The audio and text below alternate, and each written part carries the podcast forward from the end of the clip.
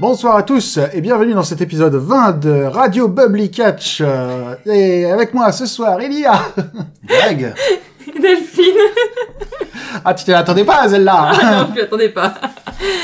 Et donc ce soir, nous allons faire le point sur les deux nuits de Fighter Fest et on va aussi faire un mini détour, je pense, vers euh, The Great American Bash de la NXT. de la NXT. Tout à fait. Alors, comment allez-vous? Ça va. Ça va hein Ça va, ouais. Ouais. Euh, on tient à vous avertir d'avance pour cet épisode. Euh, nous enregistrons ceci le 13 le 13 juillet. juillet. Donc si vous entendez des feux d'artifice dehors, Ouais. c'est pour ça. Mais on va faire en sorte que vous en ayez le moins possible. Pour que vous ayez l'expérience podcastesque. La plus aboutie. La- Que vous n'ayez que le feu d'artifice de nos voix dans vos oreilles. Waouh. Feu d'artifice de voix dans tes oreilles. Ok. Attends, je peux, je peux leur mettre un petit coup de xylophone. hein, Vas-y, vas-y. Ça va être un feu d'artifice dans notre genre. Ok. Donc Fighter Fest. Fighter Fest, nuit numéro 1. Alors, Fighter Fest, qu'est-ce que c'est Fighter Fest? Pourquoi ça s'appelle comme ça? Euh... Alors, on en avait parlé. On avait dit Mhm. que donc il y a- donc il y a Fighter qui est donc ça, ça s'écrit F Y T E R mais phonétiquement ça sonne comme Fighter combattant. Voilà. Et c'est aussi euh, graphiquement, enfin le, le graphisme du, du pay-per-view ainsi que, que que le mot fighter, un peu comme Fire Festival, qui est ce fameux festi- festoche qui avait euh, lamentablement foiré. euh, si vous avez pas eu l'occasion de, de, de regarder le documentaire, euh, Il y a pas eu. Il y, a- il y a eu deux documentaires Ouais, sur Fire les, les Festival. documentaires sur Fire Festival qui sont assez euh, assez hallucinants. Enfin, globalement, c'est de grandes expériences. Mon dieu. Donc, euh, Et donc, ouais, Fighter Festival, c'est euh, une référence à Fire Festival. Ouais. Il y a eu une édition de Fighter Festival l'année dernière, euh, en septembre ou octobre, je crois, en collaboration avec euh, l'organisation de e-sport qui s'appelle CEO.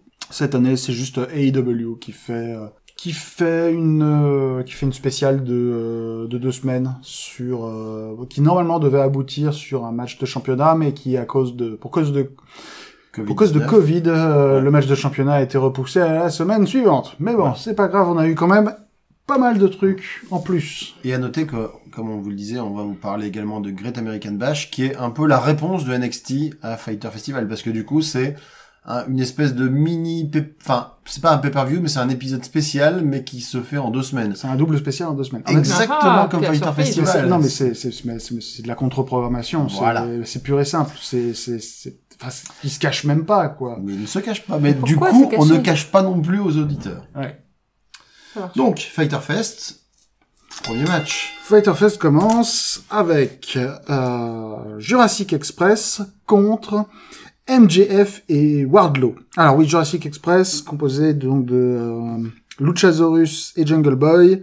Euh, Marco Stunt n'est pas là au début. donc, qu'est-ce que vous en avez pensé?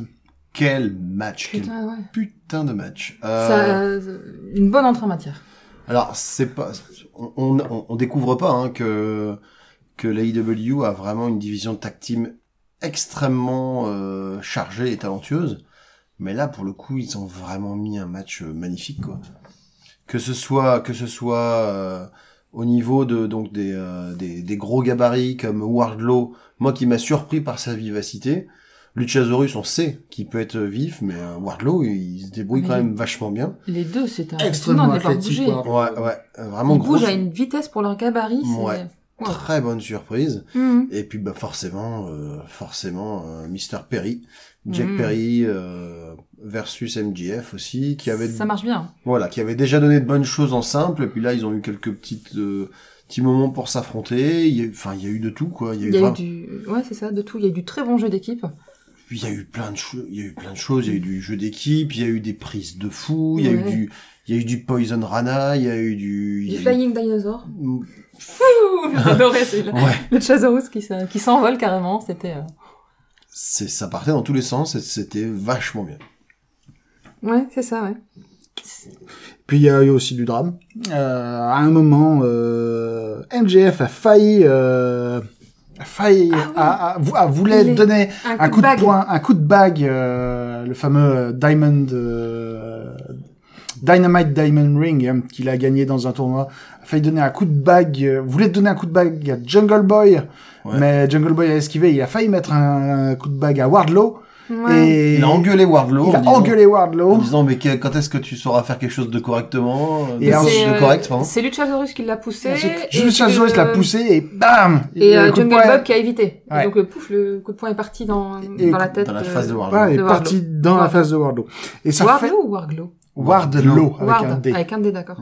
Avec un J'avais D. bien, bien écrit. Et ça fait plusieurs semaines qu'ils teasent, euh, comment dire, enfin ils, ils mettent en place le fait que euh, la relation entre MJF et Wardlow, elle est pas toute rose. Mhm. Euh, alors je sais pas combien de semaines ça va prendre, je sais plus combien de mois, je sais pas combien de temps ils vont construire le truc. De, de, de, Mais à un moment, le couple Wardlow-MJF, il va de toute casser. Ça va façon, euh, de toute façon, MJF, euh, il est, il, il est détestable avec tout le monde, y compris avec Wardlow, qui, qui, qui fait quand même deux fois sa taille, donc il y a un moment où ça va péter. Mmh, tout à fait. C'est ça qui est bien. Et du coup, euh, bah, ils ont profité les euh, les euh, lo- les Lucha, Lucha C'est c'est c'est Luchasaurus qui en Non, a. c'est Jurassic Express. Jurassic Express, Jurassic ne plus Express. de l'équipe. Euh, donc et qui profite de la confusion. Et donc euh, Luchasaurus euh, a mis euh, plusieurs kicks dans euh, la tête de Wardlow. Jungle Boy lui fait un DDT. Luchasaurus enchaîne sur un chokeslam, mais euh, Wardlow est toujours pas mort. Donc Luchasaurus est obligé de remettre encore une couche avec un nouveau coup de pied et un saut périlleux pour bien le finir quand même. Voilà. Et ça, ça, ça, ouh. tout ça dans un match qui a fait euh, une bonne vingtaine de minutes ça. et qui était extrêmement Qui a à la fois- court parce qu'il était rapide. il Ouais, dynamique. Puis il y, a eu, puis il y a eu une intervention de Marco Stunt en plein milieu du match aussi. Euh, athlétique, dynamique, pas le temps de s'ennuyer, il se passait tout le temps quelque chose, du, du, du charisme de partout. C'était, c'était, Ouais. c'était. Ouais. Un très bon match. C'est pour moi, euh, au moins quand je regarde le reste des, des deux soirées, euh, j'ai envie de dire que c'est, c'est un, un des meilleurs, ouais. pour moi, c'est Ouais, peut-être, mon meilleur. match Ouais, préféré. moi, je- pour moi, c'est celui qui m'a, en tout cas, c'est celui qui m'a laissé la plus grosse impression. Ouais. À égalité peut-être avec le suivant. Mais voilà, c'est pour ça que je disais un des Ouais. meilleurs. Parce que le suivant, moi, je l'ai vraiment beaucoup aimé. Quel art de la transition. Quelle art de la transition, n'est-ce pas? Le suivant. Le suivant. Hikaru Shida contre Penelope Ford. À noter que Penelope Ford s'est retrouvée un peu euh, en dernière minute dans ce match, parce que normalement ça devait être Chris Statlander, celle qui fait passer les autres pour des extraterrestres, ou qui est elle-même une alien. Ou euh, peut-être euh, Britt Baker encore, mais euh, les deux, Voilà. Statlander comme Britt Baker, sont à l'heure actuelle euh, blessés. Britt Baker d'ailleurs, qui a passé les deux soirées, comme elle a passé les dernières semaines, euh, dans sa euh, Rolls-Royce, entre guillemets. C'est une espèce de fauteuil, de fauteuil roulant transformé en carrosse. C'est- cette espèce de... Ouais, Porté par, enfin, elle, elle- a des porteurs. Non, mais c'est non, c'est motorisé. C'est C'est mo- c'est motorisé et tout. Euh, elle appelle ça sa Rolls Royce parce qu'elle est un, un role modèle. Oui. Ah, ah. Euh, donc, euh, ça fait- bref. Ouais. Donc pour en revenir au match, du coup, chez- euh, Penelope Ford que qu'on a plutôt souvent vu en tant que sidekick de Kip Sabian. Bah là, Ouais. c'était l'inverse. Ah bah là, c'était l'inverse, effectivement. Et le moins qu'on puisse dire, c'est qu'elle a quand même tu, su tirer son épingle du jeu. Ça s'est très bien passé. C'était très, très agréable à regarder. C'était euh, c'était impressionnant parce que Penelope Ford a malheureusement, enfin ces derniers mois, euh, a toujours eu la réputation d'être euh, encore relativement Le Euh, ouais, bleu. Encore euh, pas suffisamment expérimenté euh, dans le ring pour faire euh, pour faire des choses impressionnantes. Et euh, fondamentalement, en fait, ce qui est arrivé pour euh, Penelope Ford euh, dans ce match-là, c'est la même chose que ce qui nous est arrivé en fait avec euh, MJF et Jungle Boy La fois d'avant. J'essaie de retrouver le nom du pay-per-view. Double or C'était Nothing? Double, or Double or Nothing. Ouais. Voilà. Et euh, en gros, ça a été une révélation. Elle Une a eu, révélation. elle a eu un match excellent. Et euh, ouais. Mais le, ce, qui a ce que je trouve qui a hum, concouru au côté excellent pour elle, le fait que- qu'elle soit bien mise en valeur, c'est que Kip Sabian se fait éjecter. Ouais. Et donc, il y en avait plus que pour elle. Il y a pas eu, on n'a pas été à un moment attendant à quel moment il va intervenir pour l'aider, machin. Non, il y avait que elle pour s'en sortir et pas. euh, Akip Sebian a essayé de- Il a d'intervenir à un moment. revenir. ouais. Son moment de triche n'a servi à rien Rien du tout. Ouais. Euh, il s'est fait contrer directement par Suki, Shida. Et, euh, et du coup, ouais. Euh, Bah, Penelope Ford, elle a, elle a montré des choses qu'elle n'avait jamais montrées jusque-là, c'est-à-dire euh, en termes d'athlétisme, en termes de, de bah, de feu. C'est-à-dire Ouais, que ouais, véritablement, de- de- tu sentais, tu sentais l'athlète qui avait envie de gagner aussi, tu vois. Ouais, en termes de rythme, c'était bien, il y avait de l'intensité. Euh, Hikaru Shida, qui pour l'instant, moi, me, me, me transcende toujours pas, mais malgré tout, elle avait quand même fait un très bon match euh, la dernière fois contre euh, contre la, la très baraquée, là, comment elle s'appelle? Naya... Non, Rose. Naila Rose Naila c'est ça Rose, c'est ça. Donc Naila, Naila Rose, donc euh, là également très bon match pour Penelope Ford. Donc peut-être, moi c'est- mon hypothèse, c'est que peut-être qu'elle a ce talent rare qui est de, de, de savoir mettre en valeur euh, ses adversaires, ce qui est plutôt bien en général. Ouais, je pense que c'est, c'est, encore une fois, je pense qu'on est à face. Alors, des gens vont m'étriper parce que les gens, euh, beaucoup de, beaucoup de fans de catch adorent Kazushika Okada. Euh, Kazushika Okada est un des meilleurs catcheurs de la planète, mais moi, je connecte pas du tout à son charisme. C'est parce que j'y crois pas. Je crois pas au charisme d'Okada. C'est-à-dire que moi, je regarde Okada, je fais, oui, ok, bon. Tu Ouais. ressembles à un, tu, tu, tu, t'as, l'air un peu teubé quand même. C'est c'est que je me suis faite quand tu nous as montré la photo là euh, et c'est un des meilleurs catcheurs de la planète et il est capable de donner à tout le monde son meilleur match. Ouais. C'est un, c'est parce que parce qu'il est capable de te faire sortir le meilleur de toi-même. Et je pense que c'est ce que Hikaru Shida a fait Oui. euh, dans ce ouais. match-là. Elle a sorti le meilleur match que pouvait avoir Nyla Rose quand elle a eu le match avec Nyla Rose. Et je pense qu'elle a deux fait sortir le meilleur match de Penelope Ford à Penelope Ford. Est-ce que, est-ce que vous avez relevé des moments euh, particuliers qui vous ont marqué dans ce match? Ouais. Euh, J'ai une soumission de Hikaru Shida. Donc, Ouais. il tenait Pele- Penelope Ford euh, allongée sur le dos, sur son genou, et qui la maintenait comme ça. Mhm. Et j'ai vraiment beaucoup aimé ce mouvement. Je trouvais ça très, très joli et très, euh, très surprenant aussi quand c'est arrivé. Enfin bon, c'était un bon mouvement à un moment. Désolé, c'est le lave-vaisselle qui a fini de faire son cycle. C'est la maison des bruits.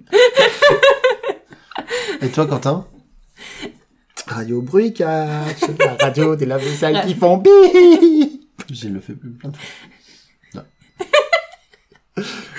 Ça doit être le dernier, là. On va Je couper tout. ça- Ah, là, là, là. Là, je pense qu'il a fini. Voilà. Euh, moi, j'ai beaucoup aimé euh, dans la section. euh, moi, j'ai beaucoup aimé le le- le- la- l'enchaînement de enchaînement de, de coups qu'il y a eu dans le final du match, Ouais.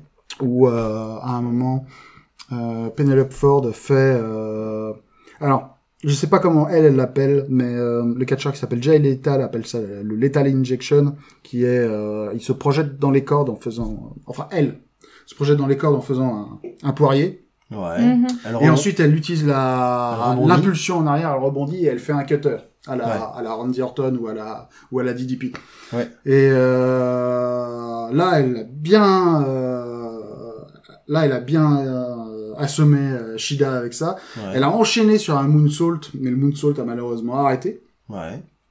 Et euh, c'est là que Shida a pu capitaliser pour faire sa séquence de finish avec euh, ses deux coups de genou, son Falcon Arrow que qui qui n'a pas suffi et donc elle a dû remettre un autre coup de genou parce que Hikaru Shida, qu'est-ce qu'elle va te faire? Elle va te transformer en purée à coups de genou. c'est comme ça que ça marche. Ouais. Et, euh, et ce- ce- cette séquence de cette séquence finale était très belle. Véritablement euh, un très un excellent match. Un excellent Ouais. match. Maintenant, la grande question pour moi, c'est ah, tu voulais peut-être dire quelque chose sur ce match. Ton Non, non, préféré non. à toi. Moi, c'était... Euh, non, non, c'était... euh, J'avais dit tout ce que j'avais à dire. C'est vraiment agréablement surpris. euh, et Penelope Ford, vraiment, euh, qui... Pour moi, révélation, euh, presque révélation de la soirée, parce que les autres, on les connaissait. Mais là, euh, elle m'a vraiment impressionné. Après, la grande question maintenant, c'est euh, tu mets qui en face de euh, d'Hikaru Shida Parce que euh, maintenant, les personnes qu'ils ont dans, euh, enfin, les catcheuses qu'ils ont dans leur roster sont encore plus euh, inexpérimentées que ne l'était Penelope Ford, quoi. Donc la question c'est est-ce qu'il y a moyen de pouvoir aller piocher euh, chez d'autres catcheuses, enfin chez, dans d'autres promotions? Euh, la question c'est qui quoi? Euh, j'attends de voir, j'attends de voir parce que le AEW avait prévu de construire euh, sa division féminine avec au moins une bonne moitié de japonaises. Euh, malheureusement, elles sont, Elles sont bloquées. Elles sont Elles sont un toutes bloquées au Japon. ouais. Ouais, Je vais, et à leur place, et à leur place, je m'emmerderai pas à aller aux États-Unis en ce moment parce que Oula, ouais, non, C'est ça n'y est pas. compliqué. Hmm. voilà. Donc on verra bien, ce sera la surprise. Ok, en tout cas, excellent match. Là aussi, probablement les deux meilleurs matchs de cette soirée-là et potentiellement de, De des deux soirées de deux Fighter soirées, Fest. oui. Ouais, ouais, si. Match suivant. C'est peut-être un peu dommage d'avoir attaqué directement pour les deux meilleurs matchs, mais Mais hein, c'est l'ordre des choses, là. C'est ce que je m'étais dit aussi. Euh, match suivant. Euh, Jack pour, le match, pour le championnat TNT, Jake Hager contre The American Nightmare. Cody Pardon. Ouais. Donc, Jake Hager contre Cody. Euh, un match, euh, un match que j'ai bien aimé, même s'il n'y a pas de spot dans le match en lui-même qui m'est vraiment marqué, mais un match très dynamique. Euh, Qui, euh, je pense que les deux, que j'ai tendance à, avoir toujours des doutes sur leur performance, du moins au niveau euh, athlétique, ils ont donné beaucoup d'eux-mêmes. Après, j'ai des avis sur des choses qui ont tourné autour du match, mais euh, vous avez peut-être des choses à dire vous-même avant. Bah moi, ce match, euh, le problème c'est que oui, c'était pas un mauvais match, surtout quand on considère le les, les impressions générales qu'on a après un match de, de Jake Hager, mais euh, mais globalement, c'est un match vite vu, vite oublié quoi. Il y a pas, comme tu l'as dit, il y avait pas de fait saillant. Euh, Il y a eu le finish, tenté- voilà, le finish qui était très bizarre. Ah oui, non, c'est clair que le finish était euh, était un peu particulier. ça. Est-ce que tu as quelque chose d'autre à Non, dire sur ce match avant qu'on aborde le finish? J'étais très fatiguée le soir où on a regardé le premier Ah oui, bah Fighter toi, en Fest, plus, et bah- du coup, la fin, j'ai pas beaucoup de souvenirs. Donc voilà, Delph- Delphine s'est endormie, c'est ça vous donne un petit peu le, le niveau d'interactivité de, de, de la prestation d'ensemble. Donc le finisher. Non, alors le finish euh, ouais, je parler des autres détails après, mais le finish, le finish, ça a donné euh, à un moment, euh, Cody s'est euh, s'est retrouvé dans une position d'étranglement par euh, Jake Hager, mais euh, il a fait une roulade en arrière. Ouais. Jake Hager, lui, a oublié que toutes les règles du catch pendant 5 secondes et donc a cru que c'est bon, il avait une prise d'étranglement Voilà, il était en train de faire un il allait arrêter de bouger, mais sauf que Cody pendant ce temps-là, bah, sauf que Jake Hager pendant ce temps-là, il avait les épaules à Il terre, était, donc, il était décompté. et donc l'arbitre a décompté 1, 2, 3, et Jake il était là, il était bon, ah bon, c'est Ah, quoi alors C'est que- alors quoi que dans- Alors que dans le même temps, euh, Cody Rhodes perdait connaissance, soi-disant. Voilà. Ouais. Donc Et, chacun euh, revendique la victoire. Et donc le gong a été, a été sonné, euh, Jake Hager il s'est levé, il a fait les bras de la victoire, machin, Oui, ça, je l'ai vu. euh, Ouais.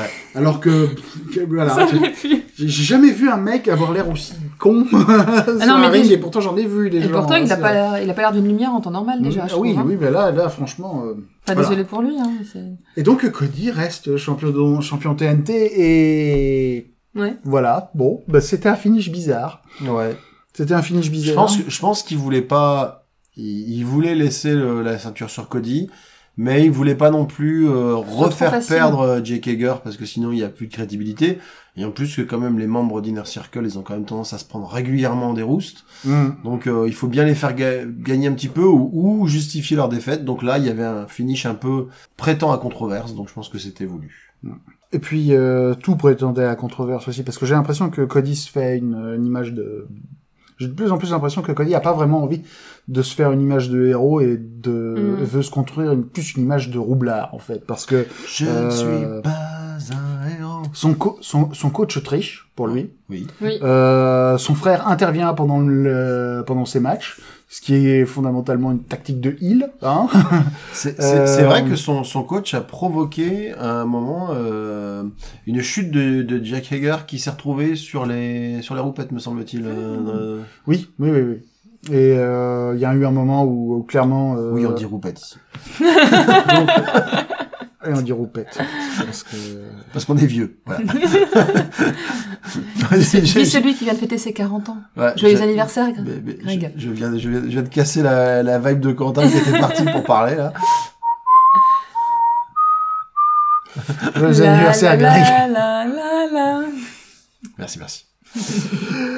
Euh, Bref, Euh, tu disais. Bref, euh, donc Aaron Anderson, qui est donc le coach de Cody, s'est interposé un moment entre euh, Jake, entre ouais, entre Jake Hager et un poteau Mm. pour empêcher pour empêcher Jake de mettre la tête de Cody dans le poteau. Euh, bref, c'est très c'est très. Je suis intrigué, mais la question c'est est-ce qu'on fait est-ce que, est-ce que, est-ce que Cody est véritablement un, un... Un face. Non, ce que je veux dire, c'est oui, c'est Un Cody, ouais. Cody n'en ressort pas grandi, quoi. Hum. C'est, c'est, c'est, Bon, il s'en fout, c'est le patron. c'est vrai qu'il s'en fout, c'est le patron. C'est vrai qu'il s'en fout, c'est le patron. Et bon, voilà. Ça, c'est, ça, ça, c'est resté un bon match. Euh... Mieux que ce à quoi on pouvait s'at- s'entendre, s'attendre, pardon. Par contre, après, ça voulait, c'était pas non plus un match euh, inoubliable, comme, comme on vous le dit. Après, il n'y a pas eu beaucoup de, de matchs problématiques hein, pendant, pendant Fighter Fest. À part, Mhm. peut-être, que je m'avance pas trop. Comment est-ce que j'ai trouvé le suivant J'ai trouvé inoffensif, le suivant. Bref. Font. Alors, le suivant, c'était, Le match suivant, c'était... Alors, avant que le match suivant commence, euh, Orange Cassidy est arrivé euh, sur euh, la scène oui. et a rejoint la table des annonceurs euh, où se trouvait, entre Chris autres, Chris Et Jericho. il s'est assis sur une petite chaise Et tranquille. il s'est assis sur une petite tranquille et n'a prononcé aucun mot. Juste assis là. Et juste assis là. Et euh, Jericho qui est son, qui était donc son adversaire pour la semaine suivante. Et donc, match suivant, euh, un match de tag team opposant euh, Santana et Ortiz, Mhm. Mhm. Proud and Powerful, et euh, l'équipe de Mark Quinn et Isaiah Cassidy, Private Party. Private Party qui était accompagné sur le ring, du moins jusqu'au ring, pas sur le ring, euh, par euh. Matt Hardy, en version originale. Ouais. Et pas en version euh, broken ou en version ni en version euh, c'est quoi c'est euh, Il y a, mais il y a le riche, il y a le, enfin, il y a, il y a, il y a Dollar, euh, je sais plus comment ça s'appelle. euh, ah Money Million ou une connerie du style. Ouais, Bref, ça, une, une affaire d'argent. Enfin, il y a cinq, il y a cinq incarnations euh, de Matt Hardy en ce moment, je crois. Donc, euh, C'est pas Million Maker? non, c'est pas grave. Big Money. Big Je crois que c'est ça. Superbe. Big Money Matt. Ouais. Bref. Note, parce que je l'avais pas remarqué dans les épisodes de Dynamite précédents, probablement parce que je faisais pas attention. Private Party, au départ, ils ont commencé avec une musique d'arrivée euh, qui était euh, très euh, musique électronique, euh, relativement désagréable. Mhm. Maintenant, ils ont enfin un thème hip-hop, euh, smooth, cool. euh, franchement, c'est il y a une très grosse amélioration. D'accord. Donc euh, sinon, le match en lui-même était... Si, le match, ce match-là était, était pas mal. Ouais. Le truc que je pourrais reprocher, c'est que c'était... C'est qu'il n'y avait pas d'histoire derrière, ni de gros enjeux, à part forcément toujours euh, le classement. Ouais. Parce que, euh, spoiler, euh, le vainqueur de ce match se battra contre les champions par équipe la- la- pendant la deuxième soirée de Fighter Fest. Un match avec fondamentalement relativement peu de structure, on pourrait presque appeler un spot fest. Bah ouais, pour le coup, euh, moi, j'ai plutôt apprécié parce que ça allait effectivement à, à 1000 à l'heure, euh, beaucoup d'actions par équipe, beaucoup de prises euh, conjointes, euh, Santana et Ortiz euh, qui, qui, qui, qui, qui, qui tiennent euh, à deux leur adversaire pour le plaquer sur le sol, ou pendant que l'un le, le, le maintient, l'autre le piétine, des trucs comme ça. Idem pour Private Party. Euh, J'aime bien parce que c'est là c'est entre guillemets du vrai tag team. C'est c'est vraiment des gars qui se battraient pas du tout de la même manière s'ils étaient en simple. Ils se servent vraiment du fait qu'ils soient à deux pour faire des choses que tu verrais pas dans un match de simple. Mm. Donc c'est ce que j'ai vraiment bien bien aimé, c'est que c'est des matchs de spécialistes euh, du tag team et qui et qui l'ont qui l'ont bien exécuté. J'ai beaucoup aimé particulièrement euh, les enchaînements que Santana et Ortiz étaient capables de faire. Il y a eu euh, un moment, il y a eu une séquence de plein de trucs où Santana et Ortiz n'ont pas arrêté de faire des prises sur prises et tout en transition euh, fluide l'une après l'autre. euh. là, j'ai noté parce que j'ai pas pu, j'ai pas pu tout mettre parce qu'à un moment j'ai mis etc parce que j'arrivais plus à suivre.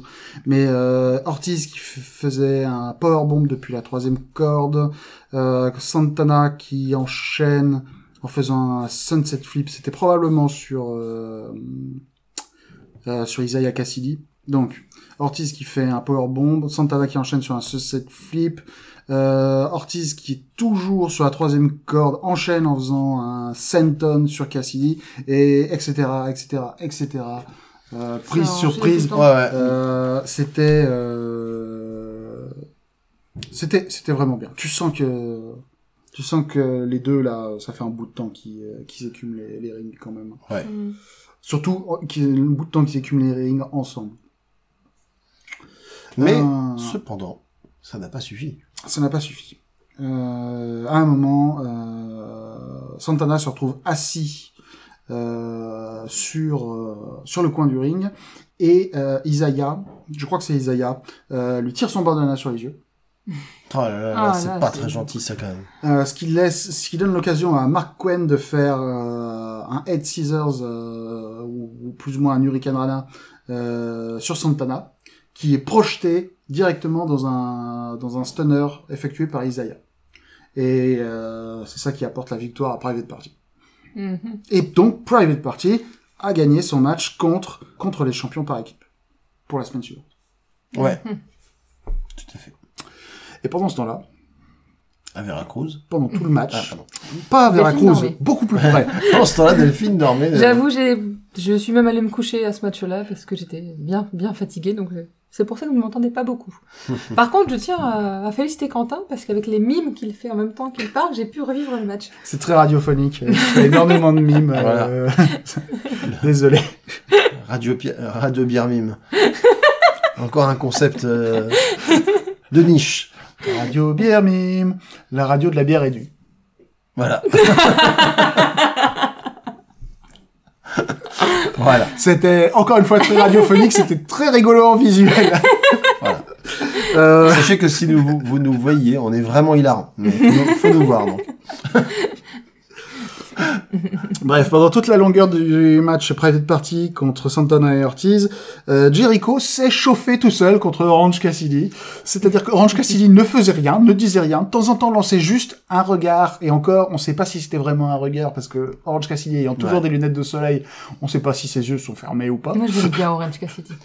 Et Chris Jericho s'est foutu en colère tout seul, euh, au au point qu'après que le match fut fini, euh, Chris Jericho s'est euh, levé de sa chaise et a essayé de taper sur Orange Cassidy. La sécurité a, est arrivée pour les Mais, séparer, mais machin, tout ça. Chris Jericho au commentaire, c'est de l'or. Ah, Enfin, tu, complètement. Ah ouais. tu l'entends, tu vois que le gars, il a, enfin, il a des prédispositions. De toute façon, il sait tout faire, Chris Jericho. Mais là, on l'entend effectivement, mais euh, tu Mais dis, il, s'éclate autant, autant que nous à regarder, en fait. Ouais, je pense euh, que c'est ça. Il, s'éclate aussi à faire ça, et ça, et ça transparaît parce qu'il est vraiment d'une mauvaise foi, Ouais. complètement gratuite euh, face aux autres commentateurs ou par rapport à, à Orange Cassidy quand il est là.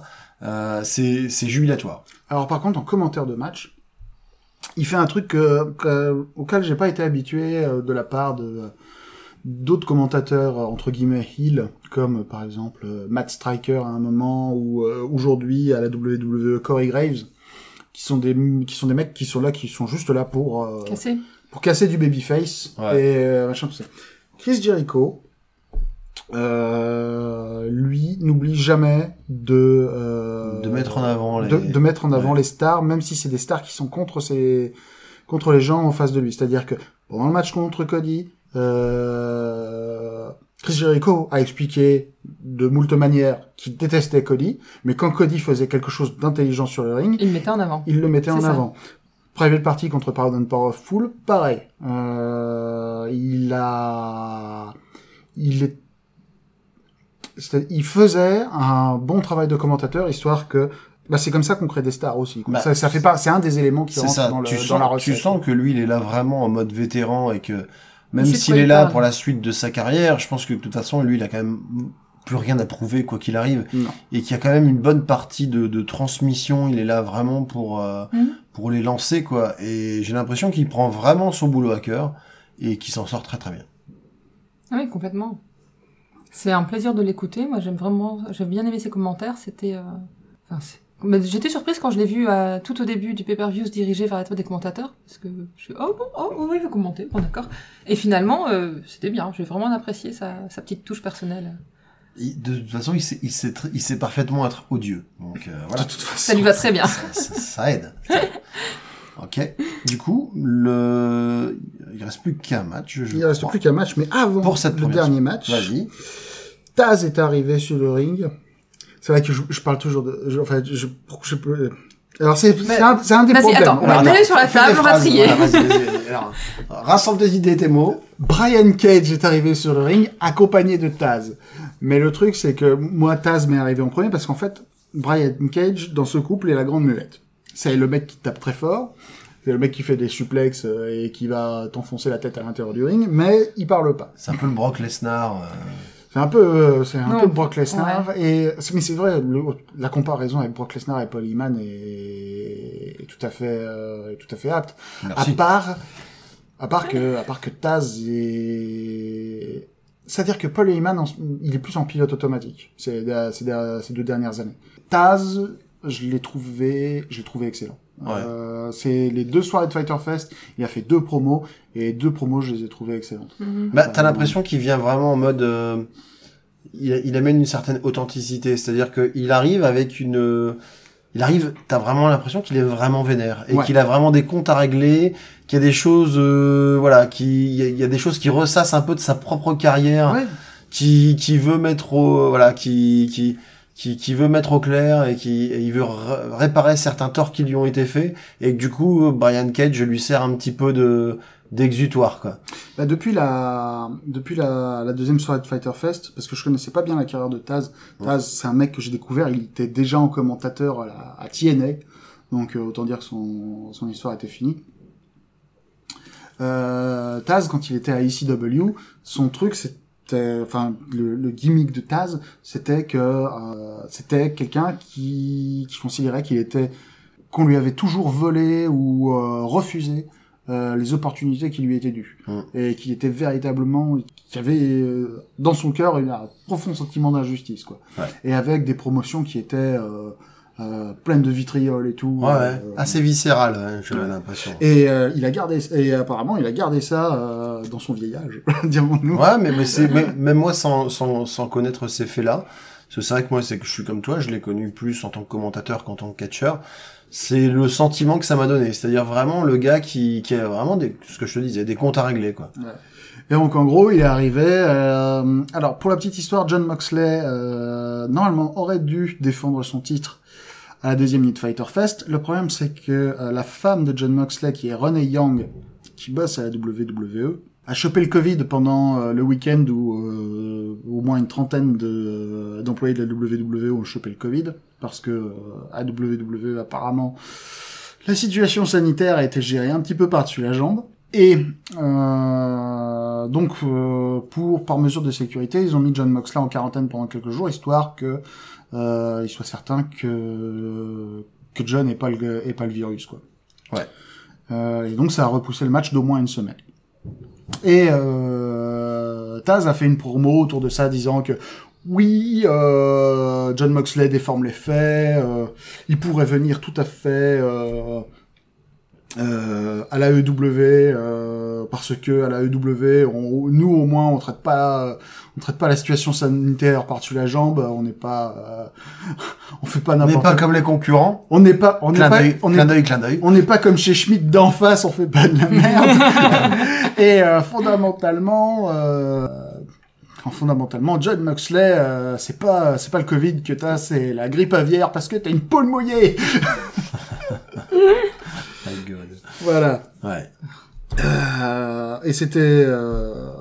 Et euh, à côté de ça, Brian Cage, il a rien dit, il était juste là. Il était juste là avec. Il euh, était, il était là musclé. Il était là, il essayait juste très fort de pas faire craquer son polo parce que euh, il avait tous, muscles. il y avait tous ces muscles qui essayaient désespérément de sortir de son polo. J'ai beaucoup trop de muscles. Trop difficile de En- encore un beau mime de Quentin. Un jour, je le filmerai. tous ces muscles. Faites-vous des images dans votre tête. Ouais. Bref, très bonne promo de Taz. Et ensuite, euh, on arrive au main event de la soirée. Main event qui était Best Friends. Best Friends contre les champions par équipe, Kenny Omega et euh, Hangman Page. Ouais. Attends, j'ai encore oublié le prénom. Adam? Adam. Adam. Adam Hangman Page. Hmm. Tout à fait. Hangman Adam Page?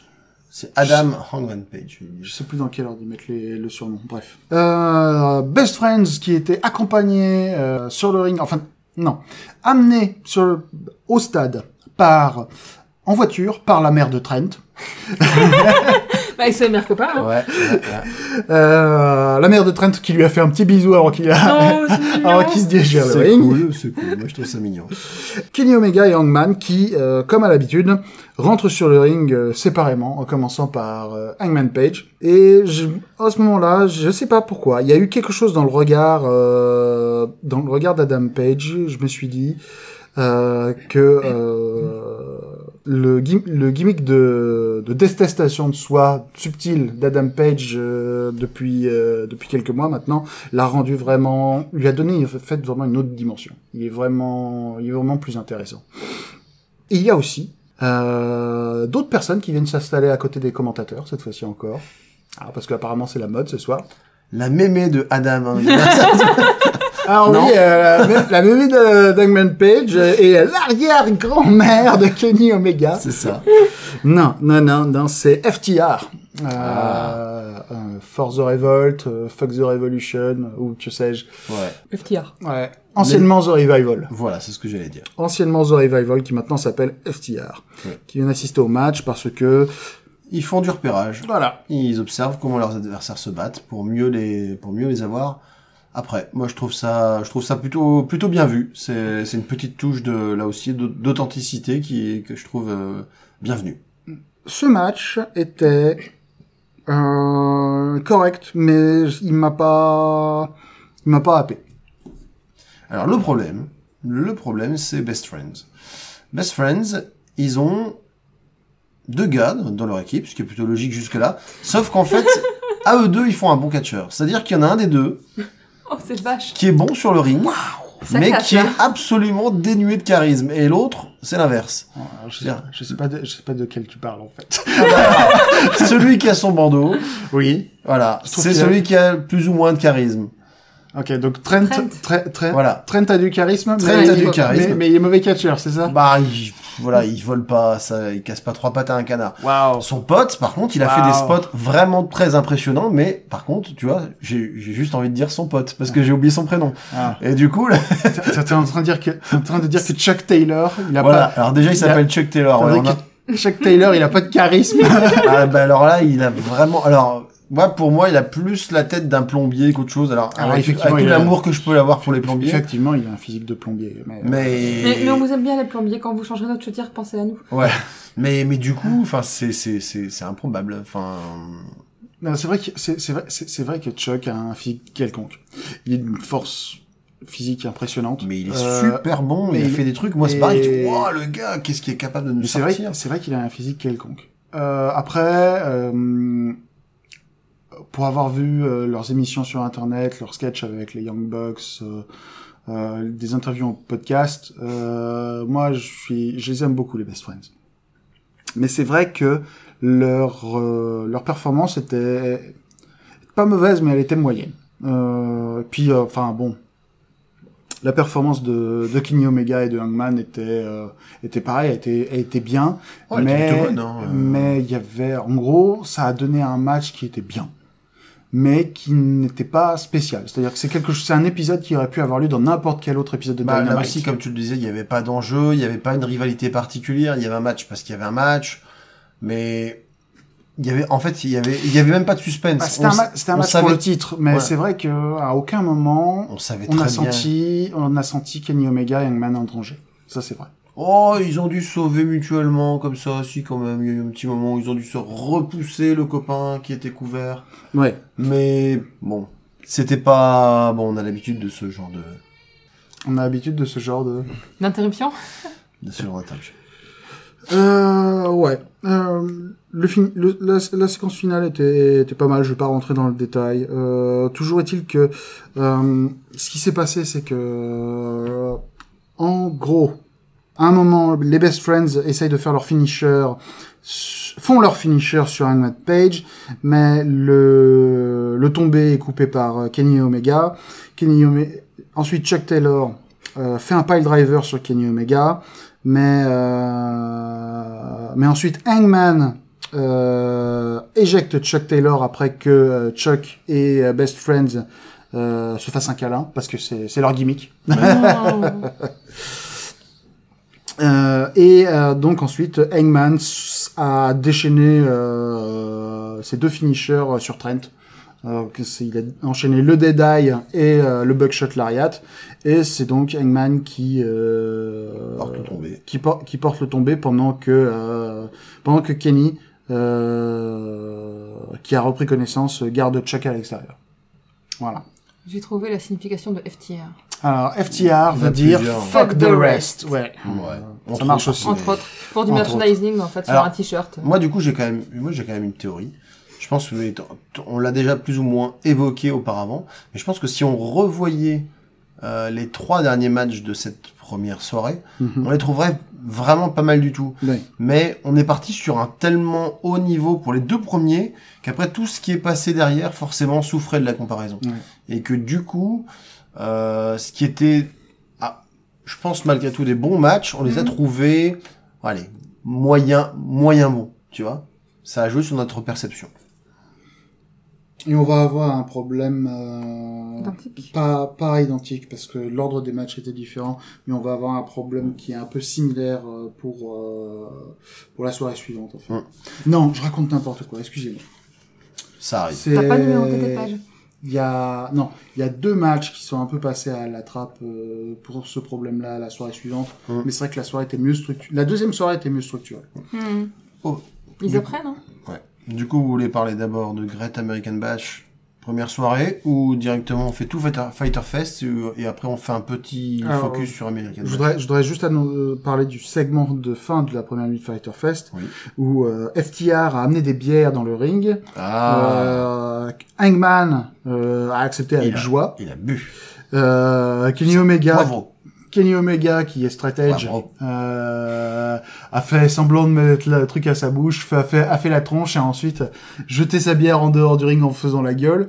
Euh, FTR a pas apprécié du tout et ça a provoqué une euh, une petite échauffourée avec les Young Bucks qui sont arrivés dans le ring pour euh, pour essayer de calmer euh, tout ce bon monde et euh, la première nuit de Fighter Fest s'est terminée comme ça. Sur un joyeux bordel. Voilà.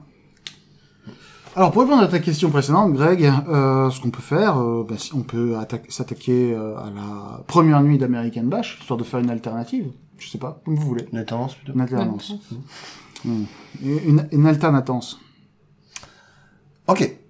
Donc, alors, Great American Bash. Alors, j'en profite parce que pour une fois, j'ai des notes. Donc, Bah, Euh, premier match, un elimination match entre Mia Yim, Dakota Kai, Candice LeRae et Tegan Knox. Euh, euh, Il n'y a pas la moitié des noms qui me disent quelque chose. Alors, oui, bah alors NXT, euh, il faut, ils essaient de faire monter de nouvelles, euh, de nouvelles personnalités. Euh, c'est euh, c'est une asiate plutôt plutôt athlétique, Mhm. cheveux verts. Euh, Dakota Kai et Tegan Knox, c'est deux anciennes super copines euh, dont l'une a trahi, du, a trahi l'autre. Si je dis pas de bêtises, c'est Dakota Kai qui a trahi sa copine. c'est Dakota Kai qui est il dans cette histoire. Voilà. Et Candice LeRae, c'est une. Ah, je connais aussi. Voilà. C'est euh, alors c'est c'est assez réducteur de dire ça, mais si tu veux la repérer, c'est Madame Johnny Gar- Gargano. C'est pour ça que je connais son nom. qui a été euh, qui, est, qui est une très bonne catcheuse euh, qui a ma, qui avait pendant qui a eu pendant un bout de temps un look de blonde relativement générique malheureusement. Euh, et qui depuis qu'elle a tourné Hill euh, parce qu'elle aussi elle a elle a viré Hill euh, a une espèce de euh, de coloration euh, rose pastel argent euh, dans les cheveux. Euh, voilà. Et elle a l'air vraiment vilaine maintenant. Au niveau du match, euh, beaucoup de rythme, euh, quelques quelques botches assez assez assez effrayants. Moi j'en ai j'en ai noté deux, un, un, un semi botch on va dire de de l'oreille qui veut jeter un moment Dakota Kai sur le sur le bord du ring, elle va lui claquer la tête, sauf qu'elle le- elle l'envoie à côté. Vraiment à côté du bord du ring, ce qui fait que Mmh. l'autre, elle se rattrape avec le bras, elle arrive à s'accrocher sur le bord du ring et à tomber euh, après à rouler sur le côté mais j'ai vraiment cru qu'elle allait lui éclater la tronche par terre plutôt que sur le bord du ring et, c'est je sais pas dans quelle mesure c'était c'était voulu mais j'avais l'impression que c'était un, un gros raté euh, pour, pour, pour faire assez vite, parce qu'on a pas mal de choses à dire. Donc, euh, Candice LeRae est éliminée par Mia Yim après un coup de main de Nox. Euh... donc, euh, Ouais. Attends. Il est perdu dans ses notes. Alors j'ai la page, non. j'ai la page cage match si tu veux l'ordre des éliminations pour t'y retrouver. Non, c'est je pas peux ça. pas ok. t'aider, j'étais au lit quand tu as. Non, ouais, c'est bon, c'est bon. J'ai- dit très. Euh, après, il y a, il y a Tegan Nox et Miaim qui sont les deux faces du match, on va dire. Il y a deux faces et deux heals qui, qui s'acharnent sur Kai et qui lui font chacune un Rolling Thunder dans la face et essayer de la couvrir, mais ça ne marche pas. Du coup, euh, de manière assez sage, Dakota Kai euh, sort du ring et les deux doivent, les deux gentils doivent s'affronter. Euh, Ce qui donne lieu à un merveilleux fail de la, de la réalisation qui change de caméra au moment euh, d'une esquive, si bien que Yim qui fonçait sur Tegan Nox, on a vraiment l'impression qu'elle se jette dehors toute seule du ring. D'accord. Il y a un angle de caméra, je me dis, alors encore une fois, ça faisait vraiment le stagiaire, quoi. Parce que là, t'as, t'as vraiment l'impression qu'elle court, et son adversaire, elle- au moment du changement de caméra, elle, elle se glisse sur le côté, mais du coup, on la voit à peine. Donc t'as vraiment l'impression qu'elle court, et puis qu'elle saute toute seule par-dessus la troisième corde. Je dis, mais, mais que se passe-t-il? Quand tu sais que ces machins en plus sont pas en direct, hein, Ouais, c'est des machins- très c'est compliqué, c'est quoi. des machins qui sont montés. C'est le même, Mm. c'est- c'est c'est le même problème que pendant euh, Edge Ordy Orton ou euh, et le euh, et le et le punt kick quoi. C'est c'est- c'est bref. Et après, il y a eu un autre spot euh, assez effrayant aussi. Il y a Dakota Kai qui veut. Alors, je sais pas si elle voulait euh, faire euh, faire une espèce de prise, genre euh, un, un, un mouvement d'épaule euh, pour pour déséquilibrer Tegan Nox, ou plutôt un mouvement genre running bulldog, parce qu'à un moment, ça fait un truc. Un mix des deux, ce qui fait qu'on a vu vraiment la tête de Tegan Nox euh, s'écraser sur le sol, mais au dernier moment, elle rentre la nuque. Et moi, j'ai vu ça, j'ai dit, euh, c'est- elle va pas se relever, quoi. Et c'était, ça m'avait semblé assez peu maîtrisé, ce truc-là, quoi. Donc, euh, ça, ça a signé avec une colonne vertébrale euh, pétée. Mais non, voilà. Ouais, c'est dangereux le catch. Voilà. Donc il y a eu pas mal de choses, euh, des head scissors, il y, a eu un, il y a eu un code blue de Yim très impressionnant, je serais plus capable de te décrire ça, mais j'ai retenu le nom de la prise. Elle se fait toutefois éliminer par Dakota Kai avec un vieux pont tout pourri, c'est-à-dire que hop, l'autre elle se met comme ça, euh, elle s'arc-boute et oh, je ne peux plus me dégager, comment c'est possible? Oh là là. Voilà. La finale se joue donc entre Nox et Kai, les deux meilleurs ennemis, et ça tourne à la bagarre de chiffonnier. Euh, et après, Nox, euh, au bout d'un moment, parvient à, à apporter un Molly Around euh, et un Shinest Wizard, donc sa version Ah. du, du Shining Du Wizard. Shining Wizard. Mais voilà, on n'a pas le droit de garder le même nom. Euh, pour remporter la victoire. Donc euh, la gentille a gagné, elle prend un peu sa revanche sur, euh, sur son ex-copine.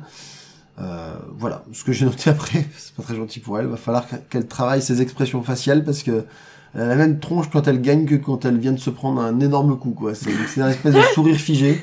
On sait pas ce qui se passe. C'est c'est- c'est assez flippant. C'est parce qu'elle est sous le choc. Ouais. Elle s'y attendait pas. Peut-être qu'elle aime bien se faire taper. Hein. Ah, Peut-être. Mm. En même temps, je crois que quand on fait du catch, Ouais. euh, Match suivant, O'Neill Arcan contre Timothy Thatcher.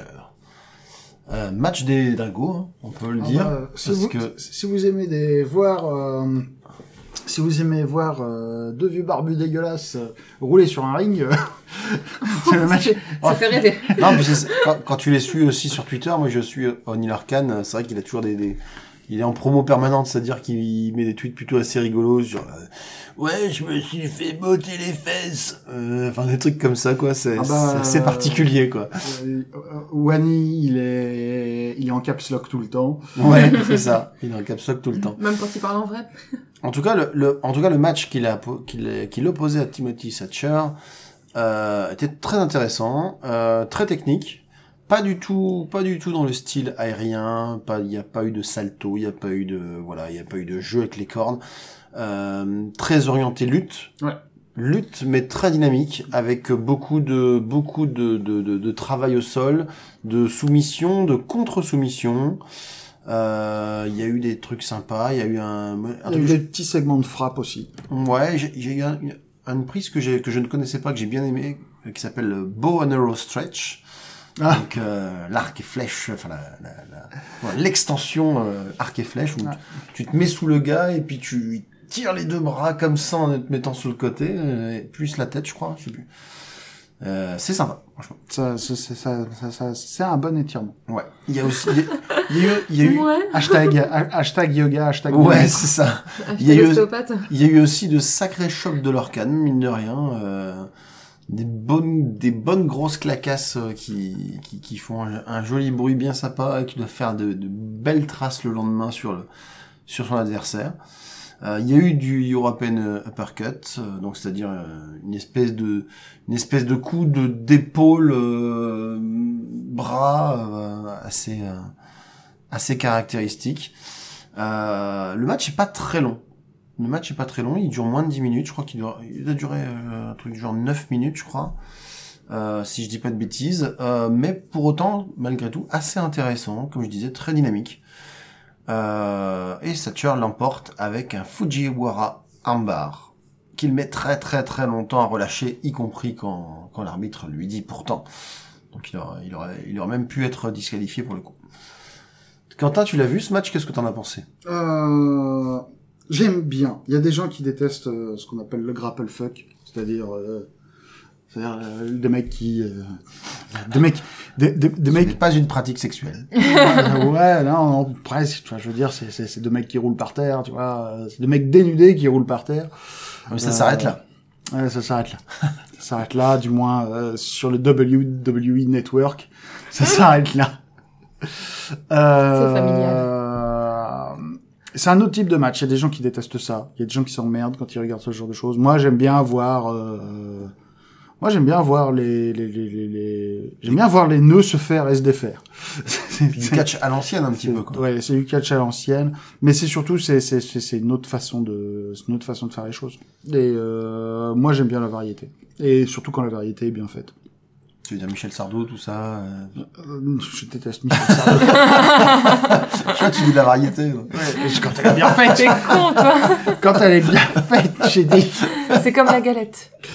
Oh, Ah. ouais, ouais, ouais, on dans une, une ince- Inception de man, là. Alors là, c'est, euh, alors, si on revient au catch, du coup. Bref. Euh...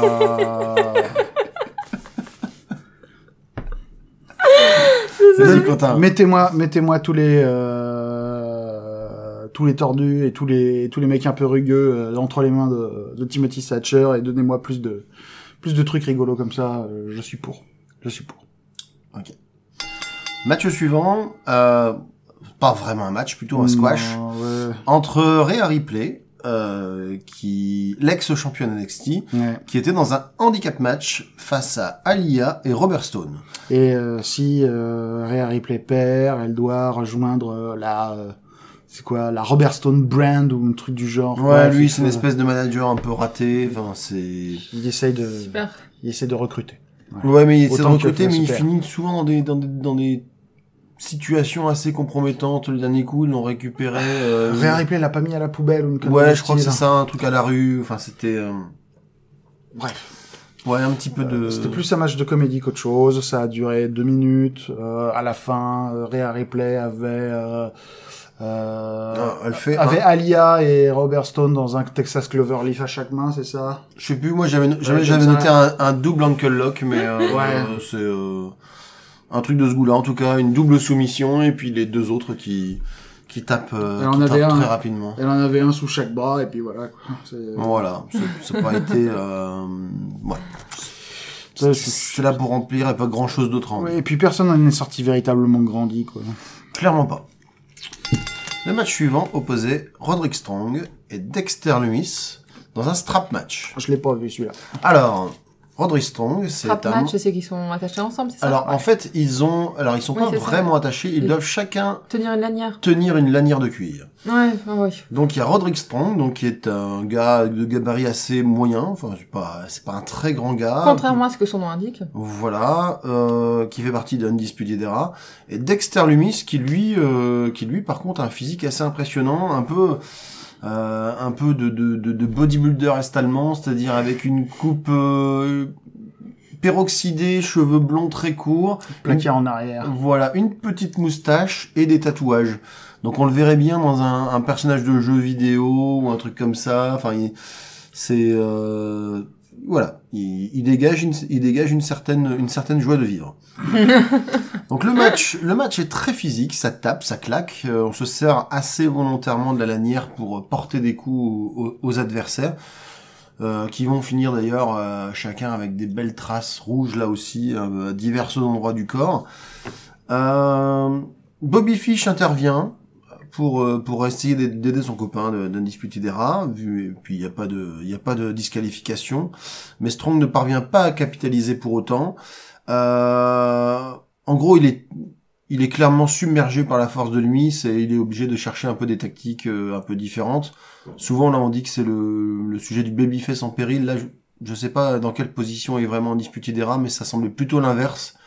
Euh, Dexter Lumis c'est plutôt dans le rôle du, du justicier qui cherchait à venger son copain euh, Velveteen Dream, si je me souviens bien. C'est ça. Voilà, et il avait mis d'ailleurs les membres de Undisputed Era dans, euh, dans un coffre de bagnole lors du pay-per-view euh, ce précédent. Et donc euh, Roderick Strong qui tente par des moyens détournés d'arracher la victoire, mais il ne va pas y arriver. Et Dexter Lumis qui fait parler sa puissance et qui parvient à soumettre Strong à l'aide de la sangle. Match euh, là encore relativement court, donc il n'y a pas il y a pas énormément de spots euh, vraiment à, à, à retirer de, de, de ce match. Mis à part qu'effectivement c'était vraiment euh, là on était vraiment sur le physique. Voilà, un autre un autre type de match. Et- Comment tu l'as trouvé? Intéressant, euh, intéressant, mais pas mémorable. Voilà. Il n'y a pas de, vous, vous l'avez pas vu, euh, vous avez rien raté. euh, Non, c'est bien. Voilà. Il y a, ensuite, il y a eu un petit segment où, euh, El Hiro del Fantasma, euh, Ah oui, je l'ai vu ça. est intervenu pour euh, pour expliquer que maintenant il allait euh, il allait catcher. En fait, il a remporté euh, le le titre cruiserweight de la NXT Ouais. et donc il a annoncé qu'il allait catcher désormais euh, sans masque comme il le faisait jusque ici et il se et il va se faire appeler Santos Escobar, plus cliché tumeur. C'est clair. Écoute, euh, Voilà. Il s'appelle Et- peut-être vraiment comme ça. hein. Et il promet de rendre ses lettres de noblesse à la lucha parce que voilà, jusqu'ici il a dit que la lucha c'était voilà, c'était considéré un peu comme des clowns virevoltants et sans vraiment être dangereux. Alors lui, il veut montrer comment la vraie lucha, la lucha des origines, c'est un peu comme le Ken le survivant, le Hokuto Shinken, tu sais, Ouais. le Nanto Ken. Voilà, il veut rendre ses lettres de noblesse à la lucha originelle. Il se fait toutefois interrompre par Drake Maverick. Euh, sauf que Santos Escobar est accompagné de plusieurs copains euh, de, de son de son écurie. Drake Maverick, donc il fait pas le malin à, à 3 contre 1, mais bientôt il est rejoint par la Fashion Police. Oh mon dieu. Voilà, ou Brizango, Brizango, selon, selon comment euh, vous voulez, vous voulez les appeler. ils sont pas habillés en flic, donc euh, Voilà. ils sont pas. Fandango et... euh, Et Tyler Et Breeze. Tyler Breeze. Oh. Donc ils viennent l'aider et voilà. C'est soit Brisango, soit Brise Dango, je sais plus. Ou, pli- Alors. ou Please Don't Go. Santos Escobar s'appelle Jorge Luis Alcantara Boli. Ah bah oui. Du coup, Santos Escobar, c'est bien. C'est bien, ouais. Ça sort plus vite. Voilà. J'aimais bien quand il était euh, King Cuerno à, à Lucha Underground. Voilà. Il faisait du bon boulot. Donc excuse-moi pour l'interruption. Mais, mais pour le coup, mais pour le coup, c'est, c'est marrant cette, cette tendance d'un coup, cette recrudescence des, des, des stars, euh, des stars la- la- latino, latina, parce que du coup, entre Andrade, entre Ah. André Garza, à, comment il s'appelle, euh, il y a, il y a Dominique aussi, le fils de Rey Mysterio, il y a, comment il s'appelle, euh, Umberto Carrillo. Et puis maintenant, bah, Santos Escobar avec euh, avec ses potes, euh, ben ouais, ok. Écoute, euh, il y a la Lune et Mercure qui sont alignés dans la maison d'El Santo. Ben, j'ai Et, l'impression. ouais, euh, du coup, euh, et donc du coup, la WWE fait de la lucha en ce moment. Voilà. Eh ben pourquoi pas. Et donc ce segment, euh, c'était la dernière chose qui nous, qui nous séparait du main event. Du main event qui était Yoshirai versus Sasha Banks. Donc Sasha Banks qui, normalement, est dans le roster principal, mais qui là avait décidé de montrer euh, aux, petites, euh, aux petites gamines de la NXT, en gros, euh, comment il fallait se battre. Oui. Alors ça, pour ce, pour ce coup, pour le coup, pardon. Euh, Quentin, tu as vu ce match? Ouais. Euh, alors j'ai été euh, relativement déçu. Ouais. Déçu parce que tu me dis, euh, écoute, euh, on va mettre Yoshirai et Sasha Banks dans un ring. Moi je C'est m'attends. euh, prometteur. Hein. moi je m'attends au match 5 étoiles. Je m'attends à. Euh, je m'attends à. Je sais pas, je m'attends à euh, Gargano contre Andrade. Je m'attends à. Je m'attends à, je sais pas, euh, Kenny Omega contre Katsushika Okada. Je m'attends à euh, Daniel Bryan contre le monde. je m'attends à ce qu'il se passe quelque chose d'extraordinaire. Et à la place de ça, on a eu un match qui, à mon sens, a jamais dépassé la troisième. Euh, à un moment, le match, le match, le match, le match a été très bien parti, et puis il a été interrompu, en gros. Euh, et pour moi, il n'a jamais atteint le, le, le pic qu'il aurait dû avoir. Euh, et euh, ouais, je pense qu'on est, je pense qu'on a été floué euh, et que c'est dommage parce que je sais pas si on aura à nouveau un autre jour Sacha Banks contre Yoshirai. Alors moi, je, je partage en partie ton opinion. Euh, moi, j'ai été extrêmement impressionné par Yoshirai. Ça faisait un petit moment que je l'avais pas vu se battre et franchement, waouh. Euh, elle, elle a vraiment sorti tout ce qu'il fallait.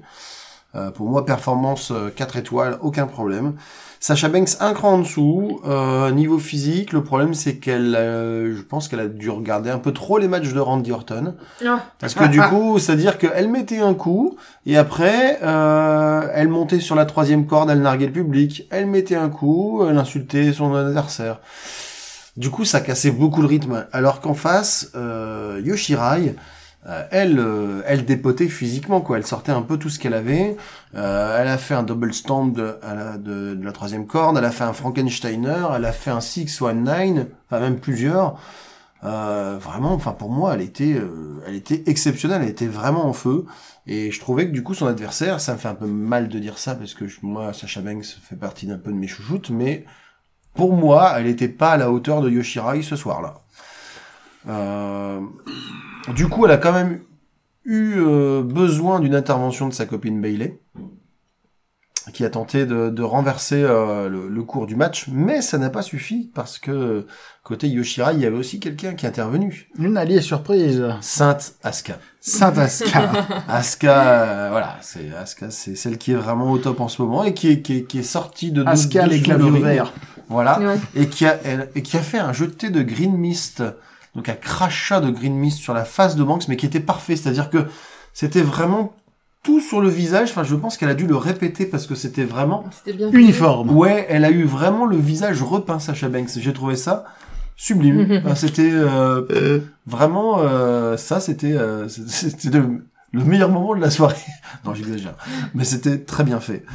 Et du coup, bah, Sacha Banks qui est euh, évidemment aveuglé par la green mist, et puis euh, Yoshirai qui en profite et qui gagne. Mais euh, je pense que sans intervention de part et d'autre, euh, Yoshirai aurait pu l'emporter aussi. En tout cas, grosse, grosse, grosse performance de sa part en ce qui me concerne. Ouais.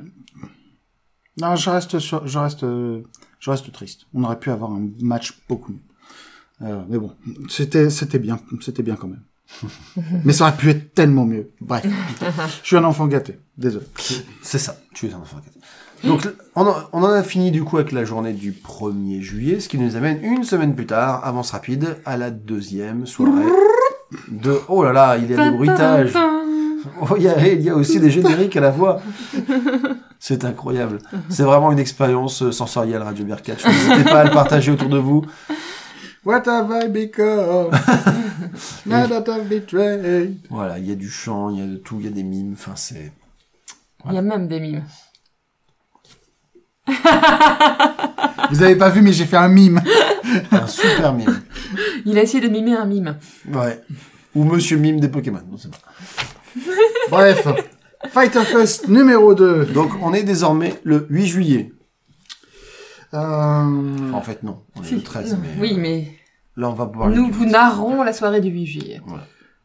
Le premier match euh, de la soirée est un match pour le championnat par équipe opposant Kenny Omega et Hangman Page contre Private Party. Ouais, Euh, ils avaient terminé euh, Omega et Page la, la soirée précédente et ils ouvrent la deuxième. Voilà, et Private Party a gagné sa place en gagnant son match lors de la première soirée. Tout à fait. Donc si vous avez suivi ce qu'on a dit dans la dernière demi-heure, vous étiez raccord. Demi-heure, t'es gentil. Donc encore une fois, euh, Private Party accompagne, accompagné de Matardi, à qui euh, Mhm. leur sert de, essentiellement de, de, de, de pom-pom girl, hein, dirons-nous, parce que De coach psychologique. coach j'avais- psychologique, J'avais hein, l'impression c'était préparateur mental, tu vois. C'est. euh, il criait beaucoup, il leur disait fais ci, fais ça. C'est ça. euh, Mhm. Vas-y, un moment, tape-le. Et c'est et c'est pas con ça. Ça c'est vraiment une un Tape- bon conseil ça. catch taper sur le ring. euh, Eh, Est-ce que t'as essayé avoir une multiple personnalité? Ah non, ça c'est mon gimmick. euh, euh, vite, change de personnalité. Ah, mais vous êtes deux, ça peut marcher. Bref, euh, match euh, ben auquel on pouvait s'attendre. Hein, je, vais- je veux dire, euh, match rapide avec euh, des off- une offensive acrobatique de la part de Private Party et euh, de la part des champions euh, des contres euh, extrêmement brutaux Ouais. euh, qui pre- prenant euh, les euh, prenant les deux les deux euh, en plein milieu de leur flip et euh, les leur rebattant le caquet à, le à l'occasion. Ouais, j'ai trouvé Ouais. qu'il y avait plutôt une bonne alchimie entre les deux équipes, justement dans ce Ouais, que tu disais. Ça le- marchait bien. les autres qui tentaient des trucs plutôt aériens et puis euh, non, paf, tiens, je te Paf, je te mets un je lariat. te mets une grosse patate. Vas-y, Euh, je t'écrase au sol. Je te mets, euh, je te mets un gros coup de genou, tu vas voir. Ouais, euh, ça marchait bien. tu vas voir ce que j'en dis de tes Qui c'est- flips. Hein Qui c'est le patron? C'est fini de sauter partout comme ça? Alors que, alors que bon, Kenny Omega, c'est pas le dernier pour faire des flips non plus. Ouais. hein, Mais bon. Ouais, mais là, ça marchait bien. Franchement, il y avait un bon, une bonne alchimie entre les deux équipes, ouais, vraiment. Ouais. Toujours est-il que, euh, malheureusement, euh, Private Party est encore un peu trop vert. Euh, et donc, euh, Hangman et Kenny Omega euh, arrivent à isoler Isaiah Cassidy et à lui porter The Last Call. Vert, c'est juste au-dessus de bleu? Euh, c'est à peu près de la même couleur. C'est vrai que tout à l'heure on a dit qu'il était un tel était trop bleu et là Trop maintenant, bleu, c'est trop vert. ouais, c'est- c'est Non, on mais c'est pas trop du coup. Je suis contaminé par la langue anglaise. En anglais, ils disent green. C'est pour ça, je suis... euh, je- Que... Euh, Super green. Que... euh, que, Volta- que Voltaire et Victor Hugo me pardonnent. Ah. Euh, Je suis pas sûr. Et d'ailleurs, s'ils nous écoutent, euh, on serait ravis de les inviter. Donc, euh, qui n'hésite pas. Franchement, euh, ça ferait un bon big up, euh, un bon petit dé- dédicace. euh. Eh, Victor Hugo, tes poèmes, c'est de la merde Rendez-vous à Révolution dans la cage c'est ça. Moi, je te défie. T'as même pas fait de rime, mais oh C'est ça. Non, non Voltaire, octogone. Ah. Parce que les rimes, euh, rimes, c'est pour... euh, La frime. c'est pour les nuls Ouais, ouais, oui, c'est pour la frime. Les rimes, c'est... ouais, non, mais non, c'est pour les poètes. Je suis pas un poète, moi. Ah, Non. Ouais. Dieu. Ladder match, Victor Hugo. C'est ça. C'est moi et Demain à Booba. C'est moi et Booba contre toi et Balzac. Oh, waouh. Tu vas voir. Voilà. Bon, bref, c'était un match vachement bien. Euh, Euh, ouais. Il y a ouais. eu- il y, a eu des moments où ils ont oublié un peu de faire un tag entre les passages des. À un moment, c'est vrai que ce ma- Même ma- plusieurs fois. Mais il y a, y a, L'arbitre euh, a- un peu les yeux, et tant mieux parce que ça a beaucoup joué sur la Alors, qualité il y a un match autre aussi. match de la soirée qui est parti dans le chaos le plus total aussi. Hein. euh. Mais ouais, c'est pas la première fois que j'avais remarqué ça. La- la- dans la soirée précédente, il y avait eu aussi des moments comme ça où les mecs rentraient, sortaient, puis euh, l'arbitre ils sont non, c'est pas l'homme légal, mais c'est pas grave, il a le droit de taper, euh, voilà. Alors, je suis désolé. Moi, si au catch on ne respecte pas les règles, où va-t-on Mais faut pas- Et on va perdre Delphine. Non, mais c'est un truc, c'est un truc euh, très souvent euh, en catch, euh, soit dans le catch indépendant américain, soit dans le catch, euh, soit dans le catch japonais. À un moment, ils se disent bon, bah c'est les trois minutes où l'arbitrage ne compte plus. C'est parti C'est on la y va fête Lucha, lucha, lucha. Non, c'est pas. Non, mais bon, bref. Mais Enfin, donc, ça, arri- ça arrive souvent. Hmm. Euh, mais donc, euh, ouais, Isaiah, euh, Isaiah meurt sur le ring entre euh, un lariat et un coup de genou et, euh, Hmm. et euh, Kenny Omega et, Private- euh, et Hangman, Page, Ouais. sont toujours champions Ouais. et euh, du coup, euh, Il n'y a plus grand monde à leur opposer pour l'instant. hein. euh, sur l'année, ils sont 10-0. 10 Ouais. victoires, Pas mal. 0 défaites. En six mois. Euh, Est-ce que ça voudrait pas dire que du coup, effectivement, leurs prochains adversaires sérieux, ce serait FTR FTR. Ce sera probablement c'est à peu près les seuls qui restent. Euh, et et c'est probablement la direction où ils vont aller. Ouais. Euh, donc on va voir. Normalement, on est censé avoir euh, All Out aux alentours euh, du mois de septembre. Mhm. Et il y a de fortes chances pour qu'à All Out, euh, il y, ait- il y ait ce match-là. On verra bien. On verra bien. Euh, ce sera intéressant à voir. Ok, clair. match suivant. Match suivant. Joey Janela contre Lance Archer. Ah oui. Ça, c'était bien aussi. Euh, Oui.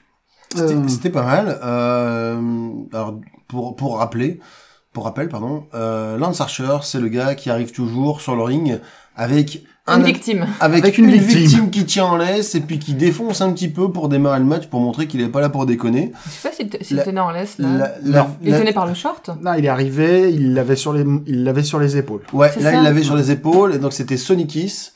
Ouais. Euh, qu'il a jeté comme une vieille daube euh, dans un coin du ring et puis qu'il a fait dégager. Ouais. Sonny Kiss, qui est le partenaire de tag team de Joey Janela ces dernières semaines. Voilà. Euh, Et Joey Janela qui avait une vraie tenue de catcheur cette fois. donc, Ouais. qui n'avait pas son franges, ouais, qui, qui n'a- qui n'avait pas son pantalon léopard à franges. Au lieu d'avoir euh, effectivement un de ses vieux pantalons pourraves, Joey Janela avait un vrai slip. Oui, Un vrai un slip de catcheur. Un vrai slip de catcheur et des vraies bottes de catcheur. Il y avait un pantalon, même, non? Non, il n'y avait pas de Ok, pantalon. Ah non, c'est Archer qui Il avait a- un pantalon. Oui, Archer a un pantalon. Mais ils étaient tous les deux en rouge et noir. Oui. Par contre, c'est vrai, ça nous a tous, euh, ça nous a tous interpellés, en bons fans de Jeanne Masse que nous sommes. Évidemment. Ouh. Bref. Euh, grande domination de Lance Archer dès le début du match. Oh oui, surtout que niveau stature, euh, Lance Archer fait une tête de plus que Joey Ouais, Janela. on met deux Joey Janela dans un Lance Archer. Mhm. Archer. Ouais. Facilement, ouais. Euh, Après, il y a eu un moment quand même où Janela a pris un peu le dessus euh, en procédant par contre et il a, et- Avec également avec l'intervention l'aide- de Sonic Kiss. Ouais, avec- Ouais. Parce que sans Sonic Kiss, euh, Joey Janela, il n'aurait pas mené très large. hein. Mais, Ouais. euh, Mais, mais, mais malgré tout, j'étais quand même assez surpris de, de, de du nombre d'offensives qu'il a, qu'il, a pu porter dans ce match. Je pensais Mm. que ce serait encore plus radical. tout à fait. Non, c'était bien justement. Il y a eu un, un certain équilibre qui a été maintenu avec les interventions de Sonic Kiss, plutôt que un, un gros match où, il- où Janela se faisait écraser, quoi. Voilà. Ça a permis de maintenir un peu. le- Sauf que, sauf qu'à à force de porter des coups à Lance Archer, à un moment, Lance Archer, il a dit, euh, Ben, en fait, euh, faut que je te précise un truc quand même, quand tu me tapes, j'ai pas mal. ça ressemblait un peu à ça, ouais. Et donc, là, le momentum du match, euh, a été modifié, et Lance Archer lui a A repris le dessus la, carrément. ouais, pourri la tronche. Oh putain, ouais. Ah, il l'a éclaté sur une table. Ouais. Ouais. Ça a fini dans la table de Chekhov, C'est celle ça. qui a été mise en place au début du match et que tout le monde avait oublié, mais qui est revenue euh, pile poil au bon moment et euh, Elle était pas partie, hein, c'est juste qu'on l'a refilmé au bon moment. c'est Voilà. ça. Et euh, Lance Archer fait un blackout euh, du ring vers l'extérieur euh, sur la table. euh, Pom. et de, Joey Janela fait ce que Joey Janela fait le mieux, c'est-à-dire passer à travers une table. Ouais. Et Lance Archer, lui, qui, qui fait aussi ce qu'il fait le mieux, à savoir détruire des gens et puis avoir l'air vraiment vindicatif. Un- interpeller un peu la caméra, Ouais, les gens c'est qui ça, sont autour, Ah, ah, je qu'est-ce vais que vous voulez, c'est le plus fort, voilà. on fait trop bien. euh, Ouais, ça. c'est ça. À nous deux, on a une très bonne imitation de. On va lui envoyer, je pense qu'il va être content.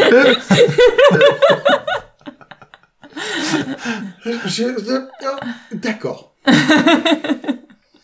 Toujours est-il que, dans tous les cas, Lance Archer avait quand même besoin de cette victoire après avoir euh, un peu raté son coup, raté le coche face à Cody. Ouais. Là, si en plus derrière il avait perdu contre Johnny Janela, Ouais, je non, sais pas pas trop où ça l'aurait mis sur la carte. C'est vrai que ces derniers temps, il avait essentiellement passé. Je crois qu'il a dû éclater la tête à un ou deux jobbers sur AEW Dark, qui est leur émission YouTube. Euh, mais un- qu'il avait rien eu de notable depuis un certain temps. Bah, j'ai pas l'impression pour l'instant qu'ils sachent vraiment trop ce qu'ils vont faire de lui. Parce que là, le programme pour la ceinture principale, c'est euh, Brian Cage contre John Moxley. Moi, je pense qu'il peut enchaîner directement après Brian Cage. Cody, ouais, mais je sais pas. Parce que Brian Cage, est- c'est un, c'est un gentil ou un méchant? C'est la question importante. Pour l'instant, on sait pas trop, il parle pas. Euh, Euh, il a un manager qui parle beaucoup pour lui, c'est un Il- méchant. Alors, clairement, euh, Taz est un manager. Je sais pas. Non, parce que pour l'instant, ils ont pas tr- aucun des deux n'a triché, quoi. C'est-à-dire qu'ils sont Ben, c'est véritablement. ça, tu vois. ouais, mais ils sont hargneux quand même. Ouais, des- ils sont hargneux, mais. C'est des plutôt méchants, mais qui sont pas encore, c'est, c'est- ils sont pas encore. euh, Donc, on verra bien, Ils hein. sont neutres. Ouais. C'est les Suisses Pour l'instant, ils sont suisses. Voilà, c'est ça. C'est, c'est, c'est- Ça va pas durer longtemps. Petite, euh, petite pensée pour euh, Claudio Castagnoli, euh, Ouais. alias euh, Cesaro. Euh, qui Un de nos lui est vraiment suisse. Voilà, un de nos chouchous et qui n'a et qui n'a pas Qui le- est malheureusement très pas la- très mal exploité. ouais, qui n'a pas la position dans la carte qu'il mérite. Mais Brian Cage est canadien, parce que ça fait de lui un Suisse d'Amérique du Nord. Mhm. ça, ça marche aussi. Plus ou moins. Euh, non, bref. Ouais. Match suivant. Alors, avant match suivant. on a dit que c'était Archer qui avait gagné? Oui, Oui. Oui, on l'a dit. Parce que passé Joey Oui, Janela, à table. Oui, donc. Et puis après, on a dit euh, blackout. Et puis... Oui, voilà. Euh, Match suivant. Avant match suivant, Non, il y a une petite promo de Taz. Ah. Ah oui. Euh, parce que Taz est arrivé. Il a fait machin, John Moxley, gros Il nul.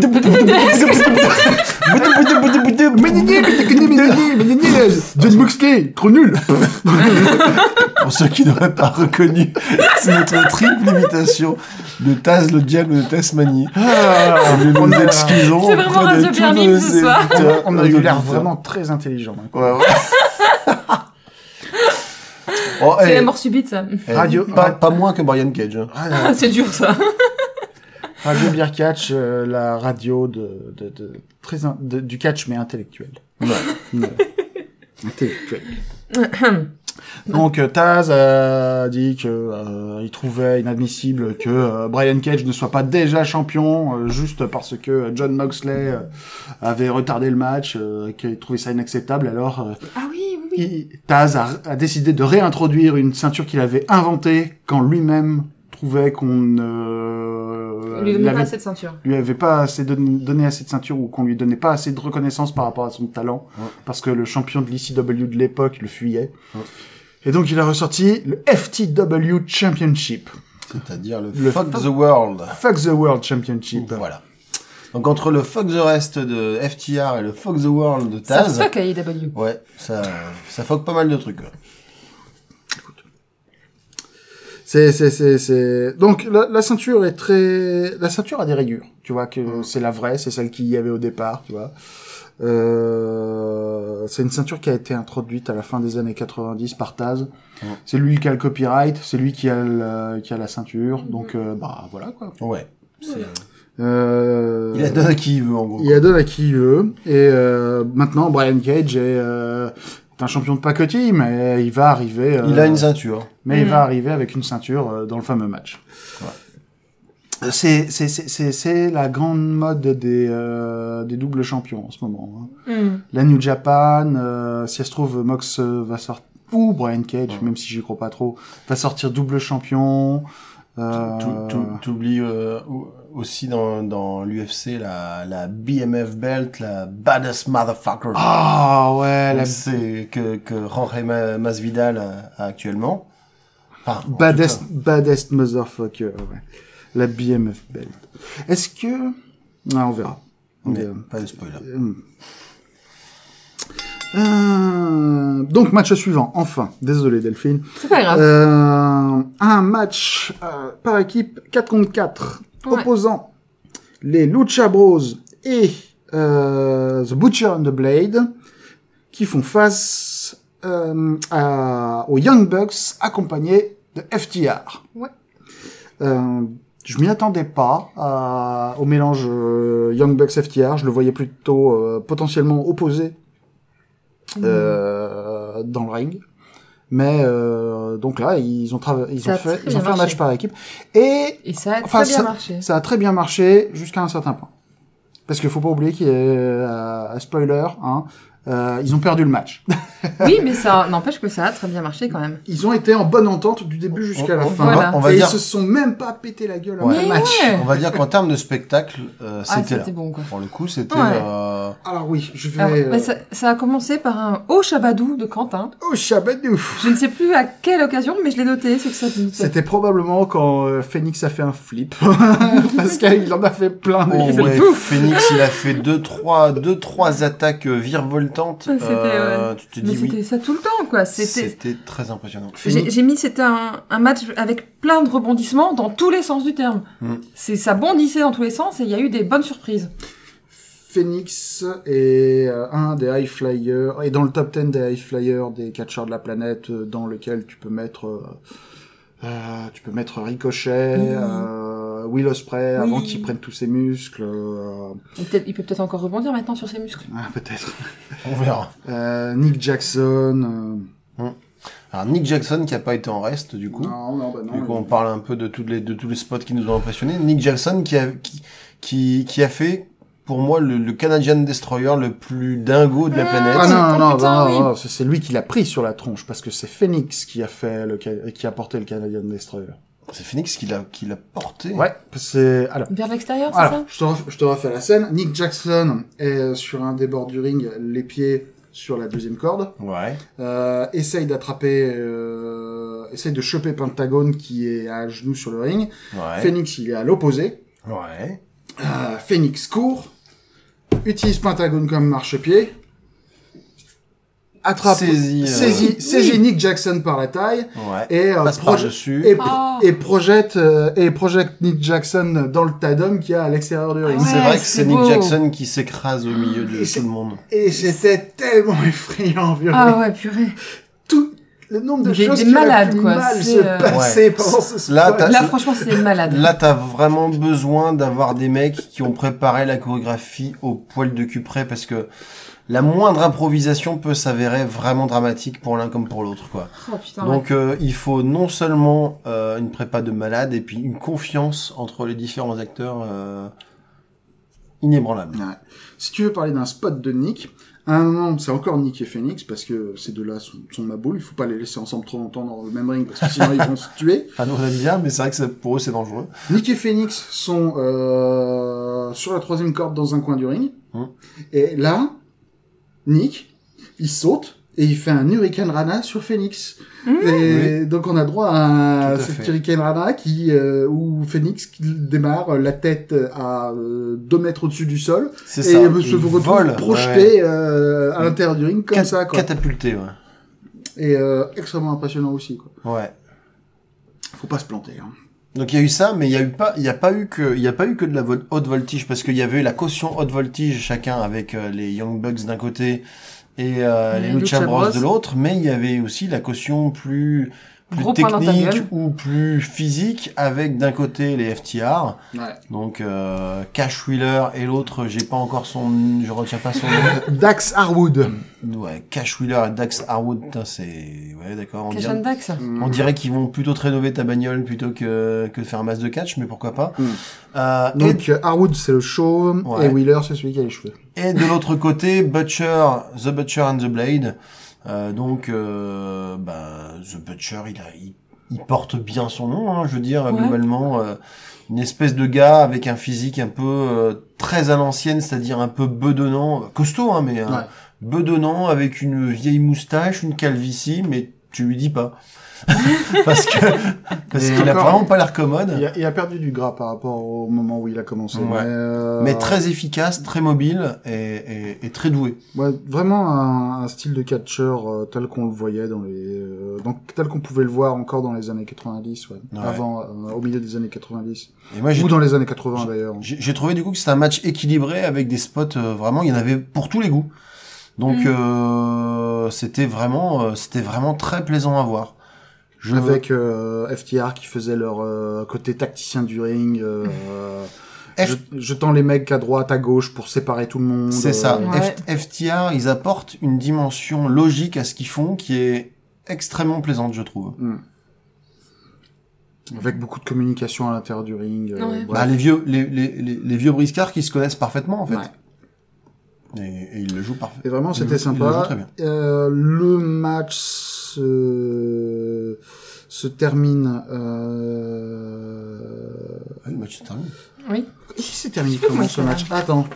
Ah ouais, j'ai une deuxième page de notes. oui, parce que je me suis dit. euh, euh, Nick et Wheeler font le Good Night Express. Oui, mais non, c'est pas comme ça que le match est terminé parce qu'ils l'ont perdu le match. Donc, en fait, ce qui s'est En passé. tournant la feuille. Et donc, ce qui s'est passé, effectivement. Euh... Ouh là là. Double superplex. Splash. Non, non, non, non, je sais plus comment est-ce que le finish s'est effectué. Mais il n'y a pas eu un... Si, splash, ouais. Je crois que c'est Phoenix qui a apporté le, qui a apporté le, le coup final. Mais je me souviens, j'ai pas noté comment est-ce que ce, ce match s'est terminé. Il s'est passé tellement de choses pendant ce match. Mais c'est ça, parce que même pendant les temps forts euh, de voltige, ça continuait de se battre sur le ring en dessous.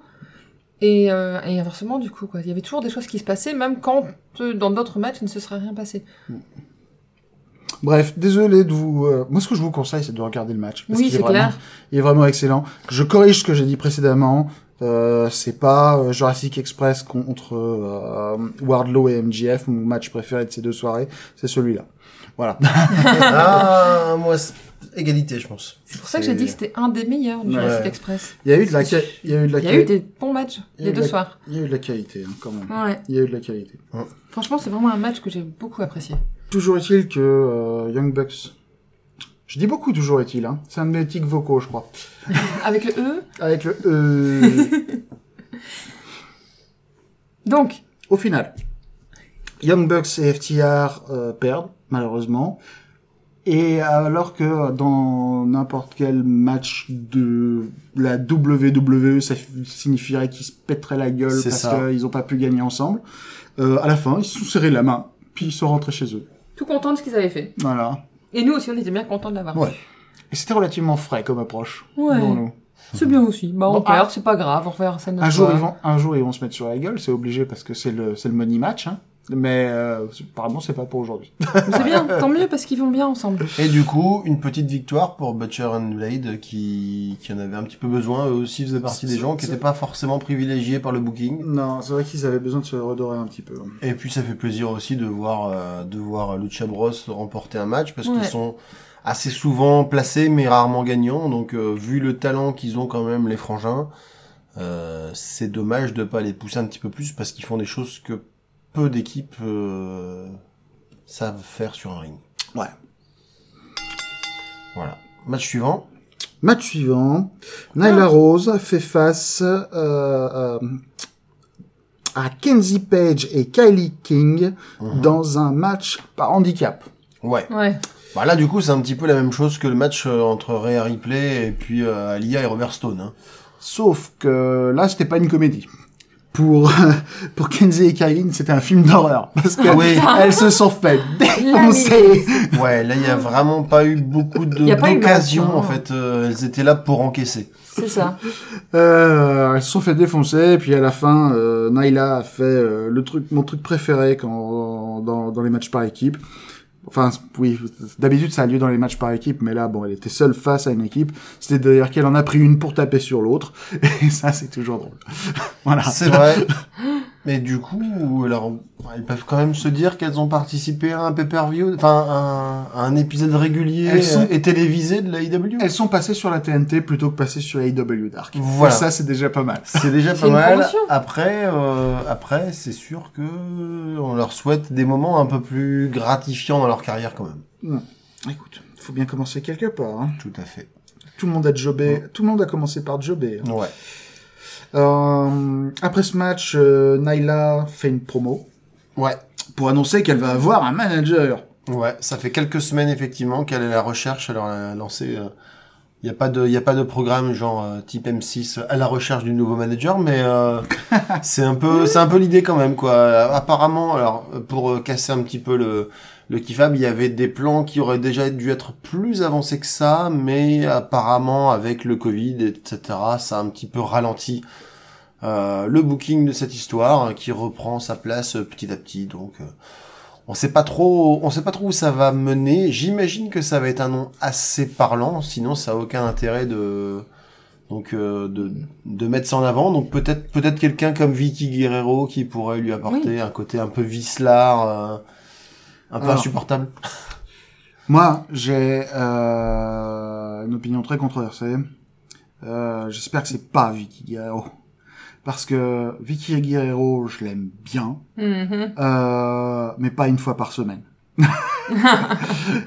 si à tous les épisodes de Dynamite, on doit se taper une promo de Vicky Guerrero, je vais mourir. Est-ce que vous croyez qu'elle va garder le Excuse je me crois que c'est copyrighté, donc elle en a un autre. Oh putain, ça faire du bien. Euh, mais enfin, elle a toujours une Ouais, voix stridente. Hein, je pense que Oui, globalement, bon. euh, elle, elle sait se servir de, de de sa voix pour pour nous pour nous péter les tympans. Donc euh, elle trouvera une autre euh, une Ah, autre phrase qui va bien. Tympan. Ouais, c'est bien. Oui. Je- je- Non, mais non, elle nous pète pas que les tympans, mais on va dire ça commence par là. Ok, match suivant. Match suivant. Euh, un match opposant euh, SCU Ouais. euh, à euh, une équipe du Dark Order formée de Colt Cabana, Stu Grayson et Brody Lee. Ouais. Mhm. Mr. Brody Lee. Ouais. Alors il y avait une J'ai mis petite. deux fois Colt Cabana dans ma liste. Ouais. Il y euh, avait une. il y a- Alors il y avait, il y avait une, une petite. Boom, boom, Colt Cabana. Boom, boom, Colt Cabana. voilà. Il y avait Comme une- dans sa chanson. Il y avait une histoire euh, selon laquelle il avait été euh, assez vivement blessé aux côtes, enfin, et au, enfin sur tout le flanc, et, euh, et quand même soutenu par le Dark Order. Et en gros, il, lui, il disait qu'il n'était pas en état de se battre.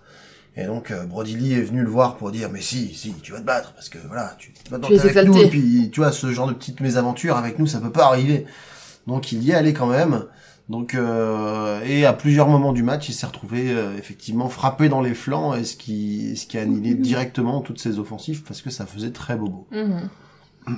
Et euh, mais euh, Brody Lee avait euh, avait un plan. Euh, le plan était qu'il fallait absolument que Colt Cabana ait une victoire. oui C'est parce que c'est ça la promesse du Parce Dark que Order. c'est ça Brody t'apporte des victoires Voilà.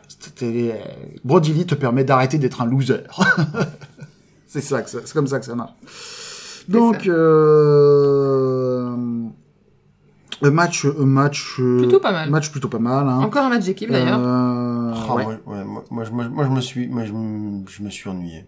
Je me suis ennuyé. Euh, je l'ai trouvé. Il manquait quelque chose à ce match. Moi, je trouve que ce match-là, il a jamais passé la, la, la seconde. Ouais. Non, Le, mais ouais. le- Oui, mais bon. le seul qui, le seul qui se, qui sortait vraiment du lot pour moi, euh, c'était le membre du Dark Order. Stu tu as- Stu Grayson. Grayson. Stu Grayson, Ouais, c'est une bonne exactement. découverte. Euh, qui lui pour le coup euh, waouh. Mais Ouais, euh, dès qu'il était sur le ring ça il y avait une accélération. Ouais. c'était euh, c'était assez c'était assez remarquable à voir. Il a fait de très belles prises. Euh, les autres bon bah, Brody Lee j'ai toujours un peu du mal à- avec son son type de catch euh, lui aussi hein, c'est un tape qu'un coup et après euh, et après il fait il fait ses yeux tout fous il lisse sa barbe euh, voilà quoi il se passe pas grand chose en plus son accoutrement est quand même assez ridicule une espèce de juste corps C'est assez particulier. on sait pas si c'est en un en un en une ou deux pièces euh, avec son truc grisâtre là euh, je sais pas Et le- Ah, et puis, puis- puis le- il, a, il a une silhouette peu commune, quoi. C'est-à-dire que ouais euh, euh, Brody Lee a un énorme fessier. ouais Enfin, oui. un énorme fessier. C'est-à-dire qu'il a des fesses très musclées et volumineuses. ouais Et c'est très bizarre parce que c'est pas un physique qu'on voit mis en valeur souvent chez un homme. Voilà. C'est-à-dire, il y a, il y, a, il y a quasiment que, que Big E à la WWE qui peut le, Voilà. qui peut lui damer le pion en termes de fessier, quoi. Et, euh, bref. Ouais. Euh, donc du coup, oui, effectivement, ça lui donne un physique très bizarre. Euh, toujours est-il que ouais, Stu, Gray- Stu Grayson, euh, son frog splash, euh, où il a, Ah, où il s'est retrouvé il à monte. deux mètres de haut. Ouais, c'est Euh, vraiment très, largement, très, ouais. très impressionnant. Et c'est, je crois que c'est Scorpio Sky qui a dû euh, se prendre ça sur les côtes après. Ouais. Euh, ça a pas dû faire du bien. hein. Euh, Ah ouais, putain, euh, Non, j'ai pas souvent vu des, des frog splash monter, Monter aussi, aussi haut, haut, quand ouais. même. Ouais. Ouais, C'était assez impressionnant. donc euh, voilà. Le Mm. finish. Oui. Non, c'était pas mal. Il, y avait, il restait quatre membres du Dark Order sur le bord du ring euh, qui observaient le match. euh, Ouais, moi, De comme, manière méchante. alors comme je vous de avais dit, ça me faisait, un côté un peu malsain, je pense. ouais, ça me faisait, ça me faisait penser à des, à des décors de fond de jeux de combat, en fait. Un Euh, peu, Vraiment, hein, des, certains, certains, Surtout qu'il y en a un qui était resté avec une grande cape blanche. C'est ça, certains arrière-plans de Street Fighter 2, tu vois, c'est un truc avec les gars un peu vindicatifs derrière, quoi. Ouais, bah, ça c'est fini. Ça c'est fini sur euh, Brody Lee qui fait un discus lariat sur Christopher Daniels et ensuite il tag euh, Colt Cabana qui Qui- qui se euh, qui, Qui le couche. voilà qui Ouais. couche Christopher Daniels et c'est Voilà. Cabana qui entend sa chanson résonner dans le haut-parleur. Cabana qui gagne, et effectivement, il fallait bien ça en termes de booking pour lui faire gagner un match. Oh, c'est pas très gentil pour lui quand même. C'est pas grave, j'assume. Ah, C'est vrai, que bon, la soirée vache. on verra bien ce que ça va donner. Ouais. On verra bien ce que ça va donner. Et on arrive au main event de la soirée. Avec Oui. mon chouchou. Orange Cassidy Ouais. qui fait face à le champion Le, Le champion. champion. Qui a un, un magnifique bandana écrit le champion, le champion, le champion, le champion. et euh, se battent. Euh, Donc Chris Jericho. Chris Jericho, ouais. Chris euh, Jericho. Voilà, on n'était pas allé jusqu'au bout de la présentation. Donc Orange Cassidy, qui euh, met tout de suite... Il y a Euh... une main dans les poches. Non, enfin, non, Si. Si. certes. Mais, Hand firmly in the pocket, ils ont dit les commentateurs. mais, enfin, toujours. Mais ce que je veux dire, c'est que Orange Cassidy annonce la couleur tout de suite. C'est-à-dire que il arrive, Orange. il en... Oui. Il n'arrivera pas à dire ce truc, hein Désolé, Quentin.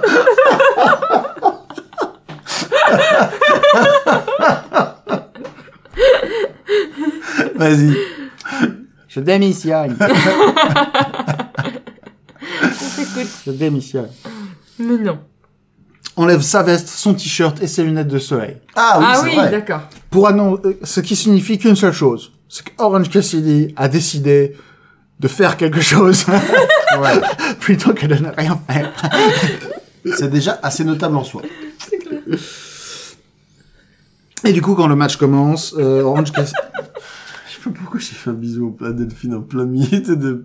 Enfin, ouais, c'est, c'est- voilà. Pourquoi pas Orange Cassidy, décidément, là, il est temps que ça se termine parce que je sais pas pourquoi je suis plus concentré du tout. Orange Cassidy euh, co- commence l'offensive. Euh, et euh, donc, ben, euh, c'est lui qui... C'est lui qui commence l'offensive.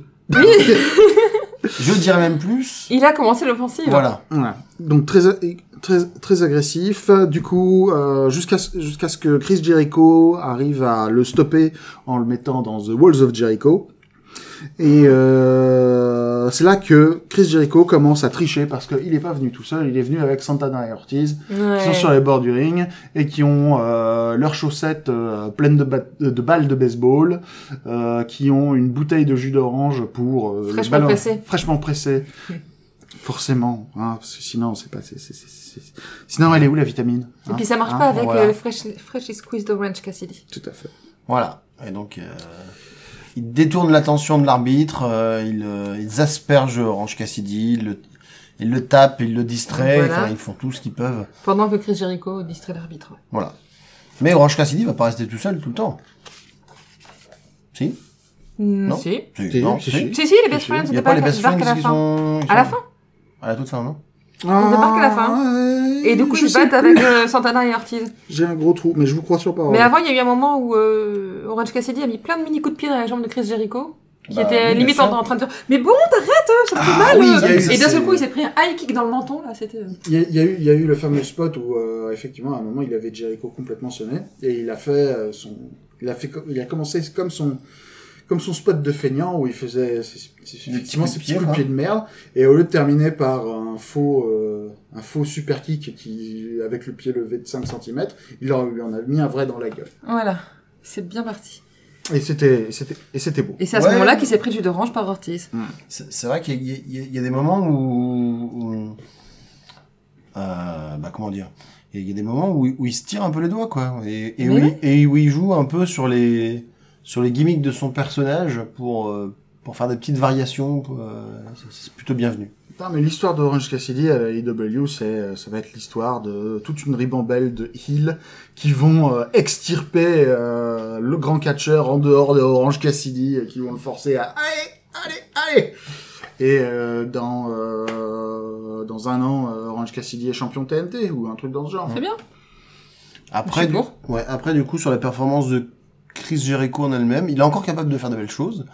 Il a fait un joli petit, euh, un, un joli petit moonsault euh, Oui. Ouais, il a fait un lion sur la salt, corde, hein. voilà. C'est un, c'est un de ses grands classiques. Chris Jericho est encore capable de faire tout ce qu'il était capable de faire il y a 10 ans, juste 75% de la vitesse. Voilà. Ce que C'est j'allais ça. dire, plus lentement. Et Mais il a pris en poids, hein, donc... euh, Ouais, il Et a. après, en poids, il, Il a, a plus pris le même cardio. En, en euh, te- en termes de, en termes de gabarit, tu vois que globalement. euh, Quand on a revu les vieux Wrestle- WrestleMania, où on le voit débarquer, c'est Ah ouais, plus... le problème euh, c'est que sur l'équipe, sur l'équipe, quand ils, quand ils diffusent quasiment euh, simultanément des, des matchs de, d'il y a 6-7 ans, tu vois qu'il y avait certes pas la même coupe, mais aussi pas la Pas même, le même silhouette, physique, quoi. Ah bah ouais, bah mais bon, euh, le truc c'est que euh, quand tu picoles autant que Chris Jericho, euh, tu le payes à un moment. Bah, c'est ça. Euh, voilà quoi.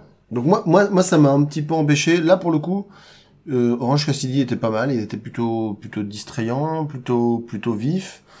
Euh, il fait des prises assez inventives vu qu'il a son gimmick euh, lui permet de, de varier. Par contre, c'est vrai que Chris Jericho, euh, voilà, il n'était pas tout à fait, même si j'ad- j'adore son personnage, j'adore son énergie. Là, en fait, malheureusement, je trouve que sur le ring, il- en ce moment, il a plus trop sa place. Quoi. bien poussif un peu. quand Ou peut-être peut-être plus par équipe, où il a Mm. pas besoin d'être tout le temps là et d'être euh, vraiment au centre de l'attention. Après, euh, après, euh, Chris Jericho reste un élément important de d'AEW parce que c'est un des c'est un des attracteurs d'audience principaux. Bien sûr, bien Mm. sûr. Non, mais euh, ça, je ne le nie pas. Et que euh, tant que les euh, comment dire les natifs d'AEW ne sont pas euh, comment dire C'est pas Bien prêt. ancré. ne sont pas prêts ou enfin ouais euh, consolidés on va dire Mhm. Hein. il il y a encore besoin de que Chris Jericho soit là Ouais. enfin dans une certaine mesure Ouais. parce que de toute quand façon même qu'un jour on arrive à AEW qui soit identifié sans passer par Chris Jericho. Ça, c'est ce qui va, ce qui va arriver un jour. Mais de toute façon, à un moment, Chris Jericho va devoir euh, disparaître pendant quelques mois parce que il n'y a qu'une seule chose que Chris Jericho aime à peu près autant que le catch, c'est euh, c'est faire des tournées avec son groupe de rock. Donc, euh, à un moment, euh, à un moment, ça va disparaître. Puis il quoi. faut que tout le monde du coup euh, puisse connaître les, les, les paroles de Judas, De Judas. de Judas Parker quoi. C'est ça. D'ailleurs, en parlant de Judas, le finish, c'est euh, Chris Ouais. Jericho qui fait un Judas Effect sur ce pauvre Orange Cassidy, Sans surprise. euh, sans surprise. Euh, à la déception de beaucoup. Le Judas, le Judas Effect, qui pour rappel est un est un coup de coude retourné mollement euh, Ah. asséné Et par Chris Jericho, c'est-à-dire il fait un, un demi, c'est ce qui fait vraiment un demi-tour. Vois, il tourne, voilà, il, il pivote, Attends, il fait un... il met Il son, fait un trois quarts de tour. ouais, c'est ça, il met son, il met son coude en opposition et son adversaire a la gentillesse d'aller s'empaler dessus et voilà, il a sauvé. Parce que c'est Ouais. redoutable. Voilà. Je, je le vends bien. Je- je- c'est ça. Je, je le vends bien. Ah, euh, carrément, ça fait rêver. Ouais, mais c'est, c'est, c'est, c'est... On va dire que C'est là, le- ça peut passer c'est comme le, une. C'est le finisher le plus controversé du catch actuel. Je veux bien croire. hein. Disons-le. Disons-le, le Judas Effect est le finisher le plus, Ouais. le plus controversé. Bon, toujours, Ouais. toujours est-il que, bon, du coup, euh, c'est vrai que ce main event-là euh, m'a un petit peu... Voilà, c'est c'est pas la première soirée euh, de catch comme ça où le, où, où le main event n'est pas forcément le match qui m'intéresse le plus, ni le match le plus, Le plus intéressant. le plus intéressant, mais bon, voilà. euh, c'était c'était un, c'était un show, enfin plutôt deux shows, si on, fait, si on regroupe les Fighter Fest, euh, de bonne facture, où vraiment, pour moi, ce qui a vraiment été mis encore plus en avant, par rapport à tout le reste, c'est ce que je disais tout à l'heure, c'est pour moi la qualité de la division tag team. Mhm. Où il y a Ah, pléthore de bonnes équipes, Sur les deux soirées, là, on en y a a eu. euh, plein de combinaisons possibles et tu peux être sûr de tu peux mettre quasiment n'importe quelle équipe contre n'importe quelle autre équipe et ça donnera un match au minimum correct. Et ça c'est c'est vachement plaisant parce que quand tu vois qu'à la WWE dès que des gars sont en équipe, c'est pour euh, on va dire on va dire c'est pour ne, ne pas les faire combattre en individuel. Le à la WWE le, le tag team c'est un pis-aller et du coup C'est du remplissage. voilà, et tu sens qu'en général, ils sont là vraiment pour faire des matchs euh, Mm. qui durent pas longtemps, ou pour servir euh, en handicap match pour se faire ridiculiser par, par une un gros monstre du genre Braun Strowman. Donc, euh, Bah là, euh, il y a eu 12 matchs et il y en a la moitié qui sont par équipe. ouais, Et dans, cette, dans ces 6 matchs par équipe, je compte celui euh, de Naila Rose, ouais. où celui-là, bon, je pense Oui. qu'on aurait pu s'en passer, mais les autres étaient de qualité. Ils étaient tous de qualité, ils étaient tous très sympas à regarder et on Bah, allait retirer tout- tous les Tout, trois simple- quelque tout chose de simplement, bon. ils jouent avec Ouais. leur force et, et, et ils essaient aussi, je pense, de de- d'offrir un produit différent de la WWE et en ça, et en ça ils réussissent plutôt Ah oui. pas mal. Plutôt que de copier et de faire moins bien, bah, Ouais. on propose autre chose et ça fait du bien. Tout à fait. Du coup, il nous reste également la deuxième soirée de Grit American Bash, Que... que nous n'avons pas regardé en intégralité. Non, on a regardé que le main event. Voilà, Voilà. le main event qui était un match au sommet entre Kisly, Euh, champion US. champion nord-américain, Euh, non, champion nord-américain. nord-américain, De la NXT. et Adam Cole Baby, qui est champion des cœurs, Champion NXT. et champion des cœurs. et champion NXT. Non, voilà.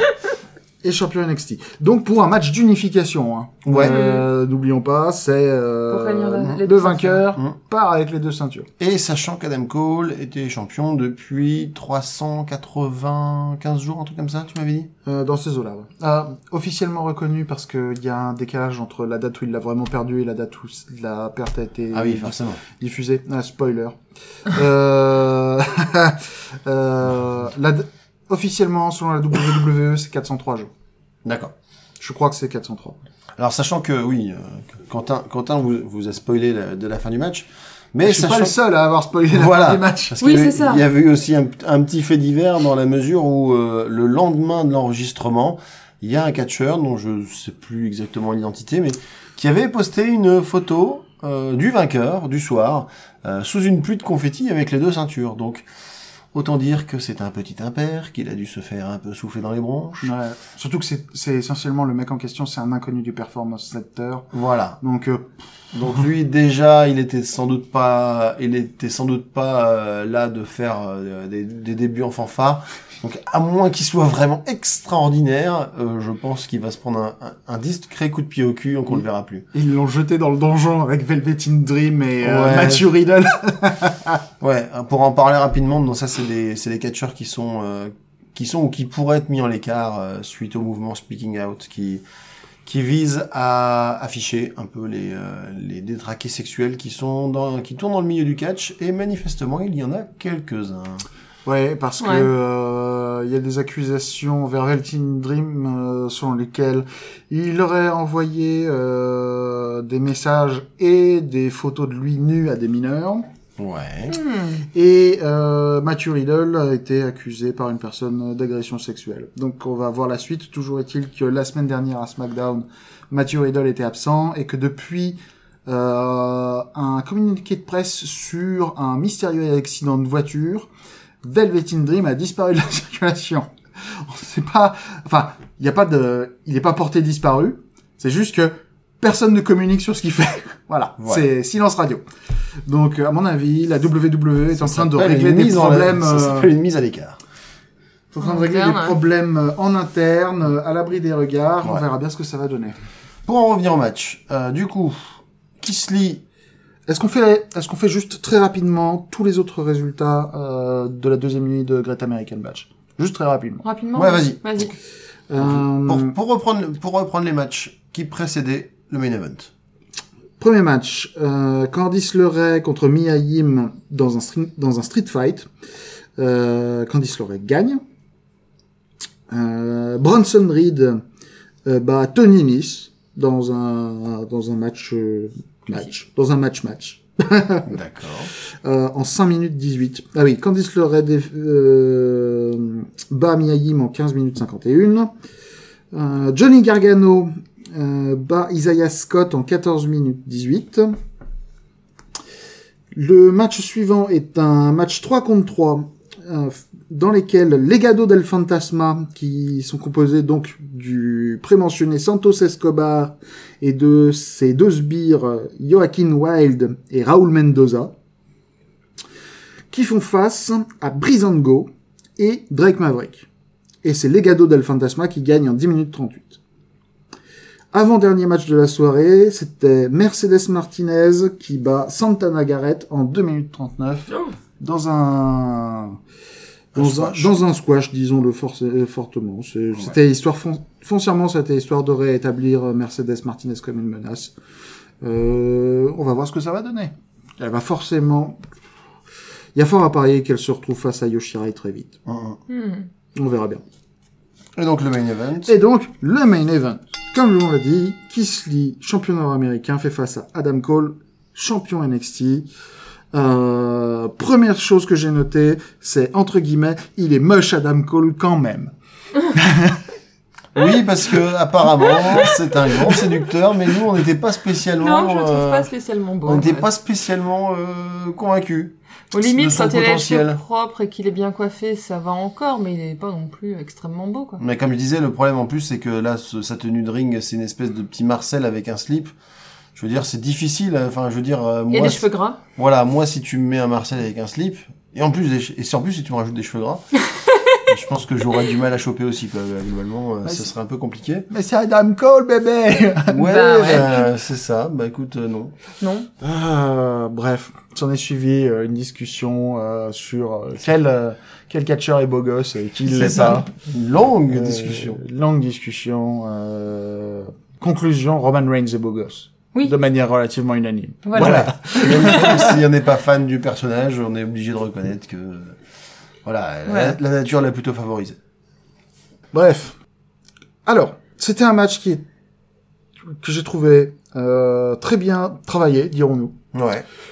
Mais j'étais j'étais à zéro investissement émotionnel dedans. C'est-à-dire que j'ai apprécié le travail, mais euh, ouf, euh, j'étais c'était juste un mec contre un mec. Euh, On est resté un peu sur notre fin.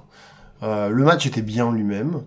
Euh, avec Mais- avec tous les coups classiques euh, des des catcheurs, euh, Ouais. avec leur avec leur finisher, avec euh, avec des rebondissements, avec, des faux euh, finishes, comme il y en a beaucoup dans euh, dans les matchs de main event à NXT. exactement. Mais je trouvais moi qu'il manquait une histoire dans ce match. Bah, je sais pas s'il manquait une histoire, mais je pense que par rapport au potentiel de ces deux catcheurs-là, euh, c'est en deçà de nos, nos attentes. Ouais. Même si le match, globalement, reste très correct, même plutôt bon dans l'ensemble, il n'y a, pas grand-chose à dire, c'est bien exécuté. Il y a des coups impressionnants, il y a des coups où on se dit, bah, là, ça y est, le monsieur, là, il est mort, normalement. Euh, notamment, bah, les, prises que, fait Kisly, parce que, globalement, Kisly, il quand même, euh, ça fait quand même partie de ces gars où, naturellement, tu vas vraiment pas l'embêter, parce que tu sens que s'il te met, il te, il te donne un petit coup de, de, son index, tu voles à 3 mètres. On parlait du différentiel euh, Joey Janela euh, Lance Archer. Euh, on peut mettre trois Adam Cole dans un Kiss Lee. Ouais, ouais. Et puis, et puis Kisly dé- dégage vraiment ce, ce, ce côté force tranquille, quoi. C'est-à-dire le, le- Ouais, carrément. Le gars, bah, on, l'a vu dans des spots très impressionnants où effectivement, euh, quand il prend un gars un peu de côté en train de courir et puis qu'il le dégage, le mec vole sur 3 mètres. Euh, bah là, c'est son, on y a eu droit aussi. Euh, on a eu aussi droit à des, des bons écrasements d'Adam Cole, euh, il y a qui, qui lui essayait de faire des, de, de saper la jambe de Kisly ou le bras Ouais. ou, euh, ou de faire des, des, des, des prises de soumission, enfin de, de lutter avec ses armes quoi. Mais globalement, globalement, ça n'a pas suffi. C'est vrai que Kiss Lee a fondamentalement Kiss Lee était le, le, le- le- euh, un, un obstacle impossible à abattre. C'est-à-dire Ouais, c'est un peu ça. ouais. C'est une montagne. ouais. c'était c'était la montagne que euh, Adam Cole au final n'a pas réussi à Même quand il y a eu beaucoup d'enchaînements, même quand il y a eu des, euh, alors comment il s'appelle, son Panama Sunrise. le Panama ça Sunrise qui est son son sa variante de Sunset Flip Power Bomb euh, slash Canadian Destroyer. Voilà. Euh, Donc il a, il l'a porté une fois, ça n'a pas suffi. Il a tenté une deuxième fois, il s'est fait contrer, il s'est fait broyer. Euh, il a avec sur- un Spirit Bomb. Voilà, il a survécu lui-même à quelques finishers, mais globalement, euh, la bataille des finishers, c'est c'est Kisly qui s'impose. Voilà. Et euh, donc Kiss Lee euh, vint Adam Cole avec euh, un Big Bang catastrophique. Ouais. Euh, J'ai appris plus tard qu'il y avait un sous-entendu sexuel derrière le nom de ce finisher. Ah bon? Euh, je vous laisserai, euh, je vous laisserai chercher par vous-même. D'accord. Euh, bref. Euh, et donc, Kiss Lee est euh, le nouveau champion unifié de euh, de la NXT. Moi, je suis pour euh, parce que fondamentalement, je suis peut-être en burn-out d'Adam Cole. Bah, de toute Euh, façon, ça il- fait longtemps qu'il est champion. Oui. Ça fait longtemps que Undisputed Era devrait soit être cassé, soit être balancé au main roster histoire de chambouler le tout. Ouais. Euh, Globalement, globalement, c'est ça. C'est que, c'est que de toute façon, euh, d'une part, il fallait bien faire perdre Adam Cole un jour, et que quitte à le faire perdre, effectivement, euh, Kisly, il a, au sens propre comme au sens figuré, euh, la carrure pour porter cette ceinture. Mm. Euh, et après, effectivement, de- on sait que il y a potentiellement des plans pour un disputé des rats euh, qui pourraient monter au roster principal avec tout le risque que ça peut comporter pour eux Mm. en termes de carrière. C'est C'est-à-dire, euh, là, ils sont la, la, la top écurie depuis deux ans, on va dire, à la NXT, euh, ouais. à la NXT, et ils risquent de se retrouver peut-être dans, dans dans- un an euh, complètement oubliés. Mais qui sont ces gens? Ah oui, non, je crois qu'ils étaient ils venaient de la NXT. euh, que- Bah ouais, mais Vince McMahon, il aime pas les nains. Voilà. Les, pas très les- grand, les nains Adam d'un Cole, mètre hein. 85, hein, mais Ouais, euh, c'est, euh, euh, voilà, Adam Cole, il est pas grand, Kyle O'Reilly, il est tout maigre, Bobby Fish, il est tout cassé, euh, Roderick, pêche du poisson en plus. Ro- Roderick Strong, euh, il a, il, il a l'air d'un mec qui, il a l'air d'un type. Voilà, c'est ça le problème de Roderick Strong, c'est que c'est un des meilleurs catcheurs de la planète, mais sauf qu'il ressemble, il ressemble à un mec. Ouais. il est, c'est, c'est, c'est, c'est, c'est un mec que tu peux croiser dans la rue. Mm, mm. Donc c'est vrai qu'en termes de perspective, après, il y a, manifestement, il y a... Alors je sais pas si... Parce qu'il y avait Karrion Cross qui lui avait semblé avoir des... des des ambitions pour la ceinture, mais est-ce qu'il va plutôt pourchasser Adam Cole pour asseoir sa légitimité en tant que menace, ou est-ce qu'il va directement avoir droit à un title shot? Euh, Moi, je serais plutôt sur la, moi, je serais plutôt sur la première option, mais on va voir quoi. Écoute, il faut une excuse pour qu'Adam Cole se fasse virer de... Euh... S'il faut une excuse pour que Adam Cole soit viré de la NXT, euh, se faire euh, écraser comme un malpropre par Killer Cross, ça peut être quelque chose qui fonctionne très bien. Ouais. Donc, euh... Karrion Cross, il s'appelle Karrion Cross. Oui, mais c'est vrai que maintenant il s'appelle Karrion Cross. Bref, Vous pouvez pas garder les mêmes noms, hein, parce que maintenant... euh, copyright. Rendez-nous Punishment Martinez Bordel de merde Je Donc- valide. Globalement, sur les, sur les matchs de, de ce Great American Bash, les, les matchs les plus intéressants pour le coup étaient plutôt des matchs individuels, contrairement à ce qu'on a pu voir dans Fighter Fest. Ouais. Euh, avec des champions qui sont qui sont au niveau. Hein. Yoshirai, euh, moi je, te- je, je répète qu'elle m'a qu'elle m'a vraiment euh, enthousiasmé. Je ça faisait longtemps que j'avais pas une une nana aussi aussi performante quoi. Waouh, enfin elle décoiffe. Ouais, Top 10 des quatre choses Voilà, si, mondiales. hein. si, on, si on avait regardé, euh, du coup, si on avait, euh, si on avait fusionné les, les deux divisions, tu me mettais la performance de Penelope Ford contre la performance de, de Yoshirai. Euh, là, ça donnait un match, euh, un match d'anthologie, quoi, pour moi. Donc, euh, de ce côté-là, pas mal. Euh, Kisly, je pense qu'ils auraient pu, ils en ont gardé, ils en ont gardé un petit peu sous le coude quand même, mais Mhm. c'était quand même euh, une performance solide. Euh, des petits nouveaux qui arrivent, Dexter Lumis, euh, qui, bon, qui est déjà là depuis un petit moment, mais je veux dire, qui, qui progresse lentement dans la carte et qui, je pense, qu'il il va se retrouver pas trop loin d'une ceinture dans pas trop longtemps. Euh, après, à voir pour les autres. Euh, Je suis un peu plus, je suis un peu plus mitigé par rapport à la division féminine parce qu'il y a Yoshirai, mais derrière, ils ont, ils ont dû ramener Charlotte, ils ont dû ramener Sasha Banks. J'ai l'impression que est-ce que c'est, est-ce que c'est, est-ce que c'est pour donner un, un coup de projecteur sur NXT ou c'est parce qu'ils se rendent compte que niveau roster, il n'y a pas beaucoup de filles prêtes derrière? C'est c'est compliqué. Il y a beaucoup de catcheuses talentueuses euh, dans le monde, mais pour une raison que j'ignore, euh, il y en a beaucoup qui ont décidé de pas aller à la NXT et d'aller, euh, bah, par exemple, à Impact. Il y a des il y a des Tessa Blanchard, des Jordan Grace. Alors attention parce que du coup, Tessa Blanchard, il y a de grosses rumeurs disant qu'elle pourrait commencer très prochainement à la NXT au prochain euh, au prochain gros event de la NXT que c'est pour ça que du coup elle serait pas trop malheureuse de de, de s'être séparée d'Impact où elle était pourtant championne. Hmm, je sais pas si c'est une bonne idée de la balancer euh, à la NXT plutôt que la balancer directement sur le main roster.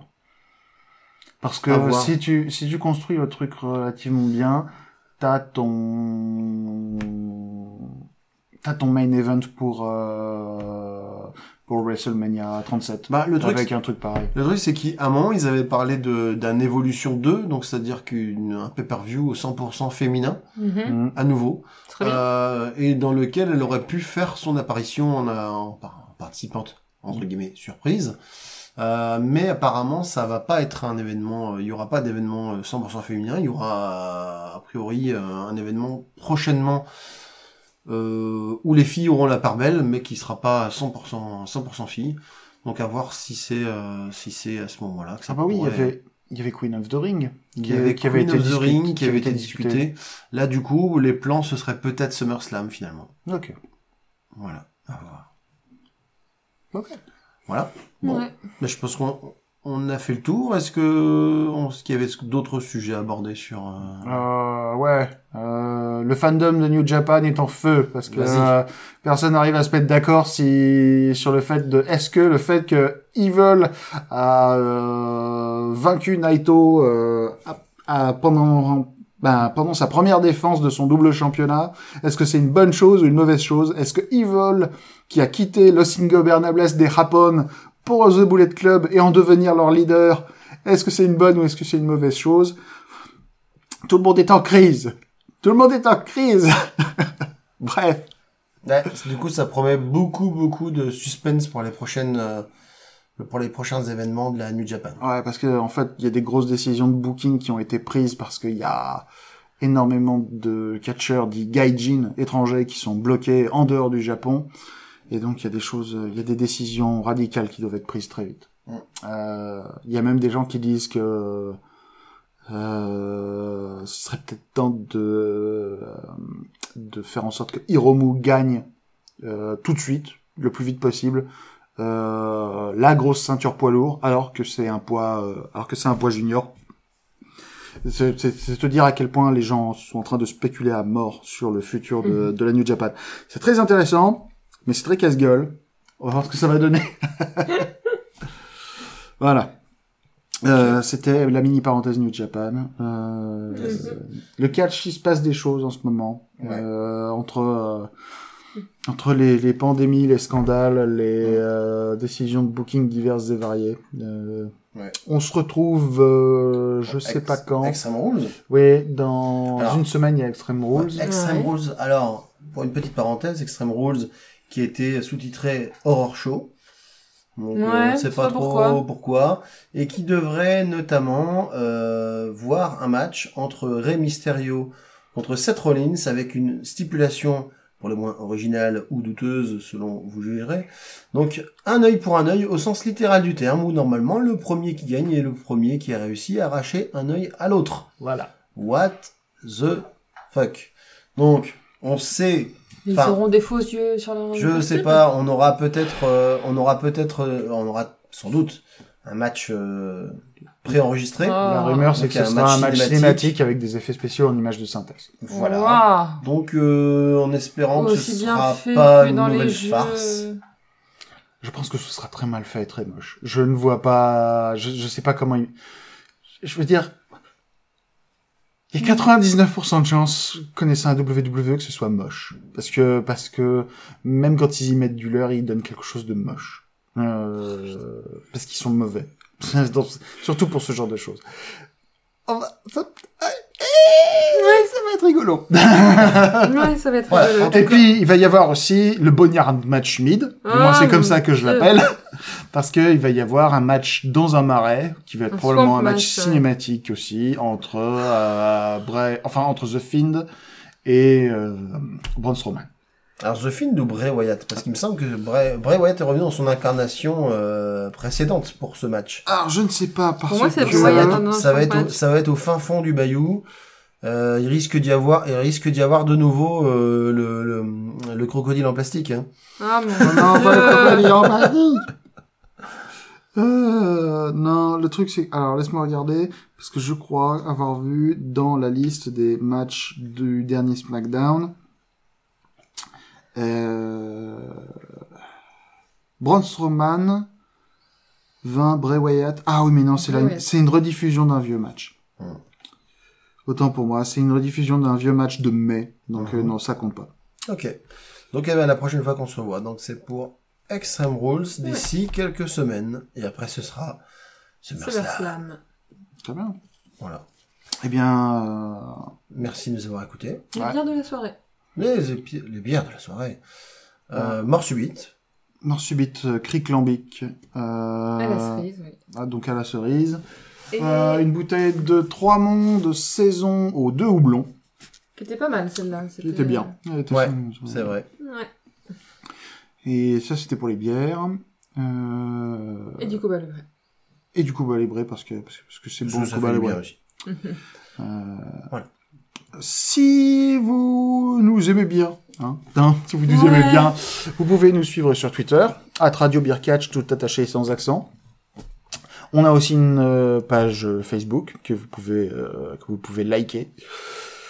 Euh, on est disponible sur euh, tout plein de plateformes. Je me suis rendu compte que de temps en temps, je vous ai dit de nous suivre ou de nous mettre une euh, bonne note sur Stitcher, et je me suis rendu compte qu'en fait, on n'est pas sur Stitcher. Il faut que je règle ce problème le plus vite possible. Mais que les gens arrêtent de trouver des excuses. C'est tout, s'ils viennent nous écouter, ils nous trouveront. Donc, euh, mettez-nous une bonne note ailleurs, euh, sur euh, sur Google Play ou sur euh, iTunes. ou sur iTunes. Enfin, Apple Podcast, maintenant ça s'appelle. Bref. Mettez-nous une note si- à tous les endroits où vous pouvez. Voilà. Voilà. 5 étoiles. 5 stars. 5 stars, baby. voilà. Et donc, euh, on vous dit euh, à la prochaine pour euh, Extreme Rules. Salut, bonne Salut, soirée. à bientôt. Au revoir.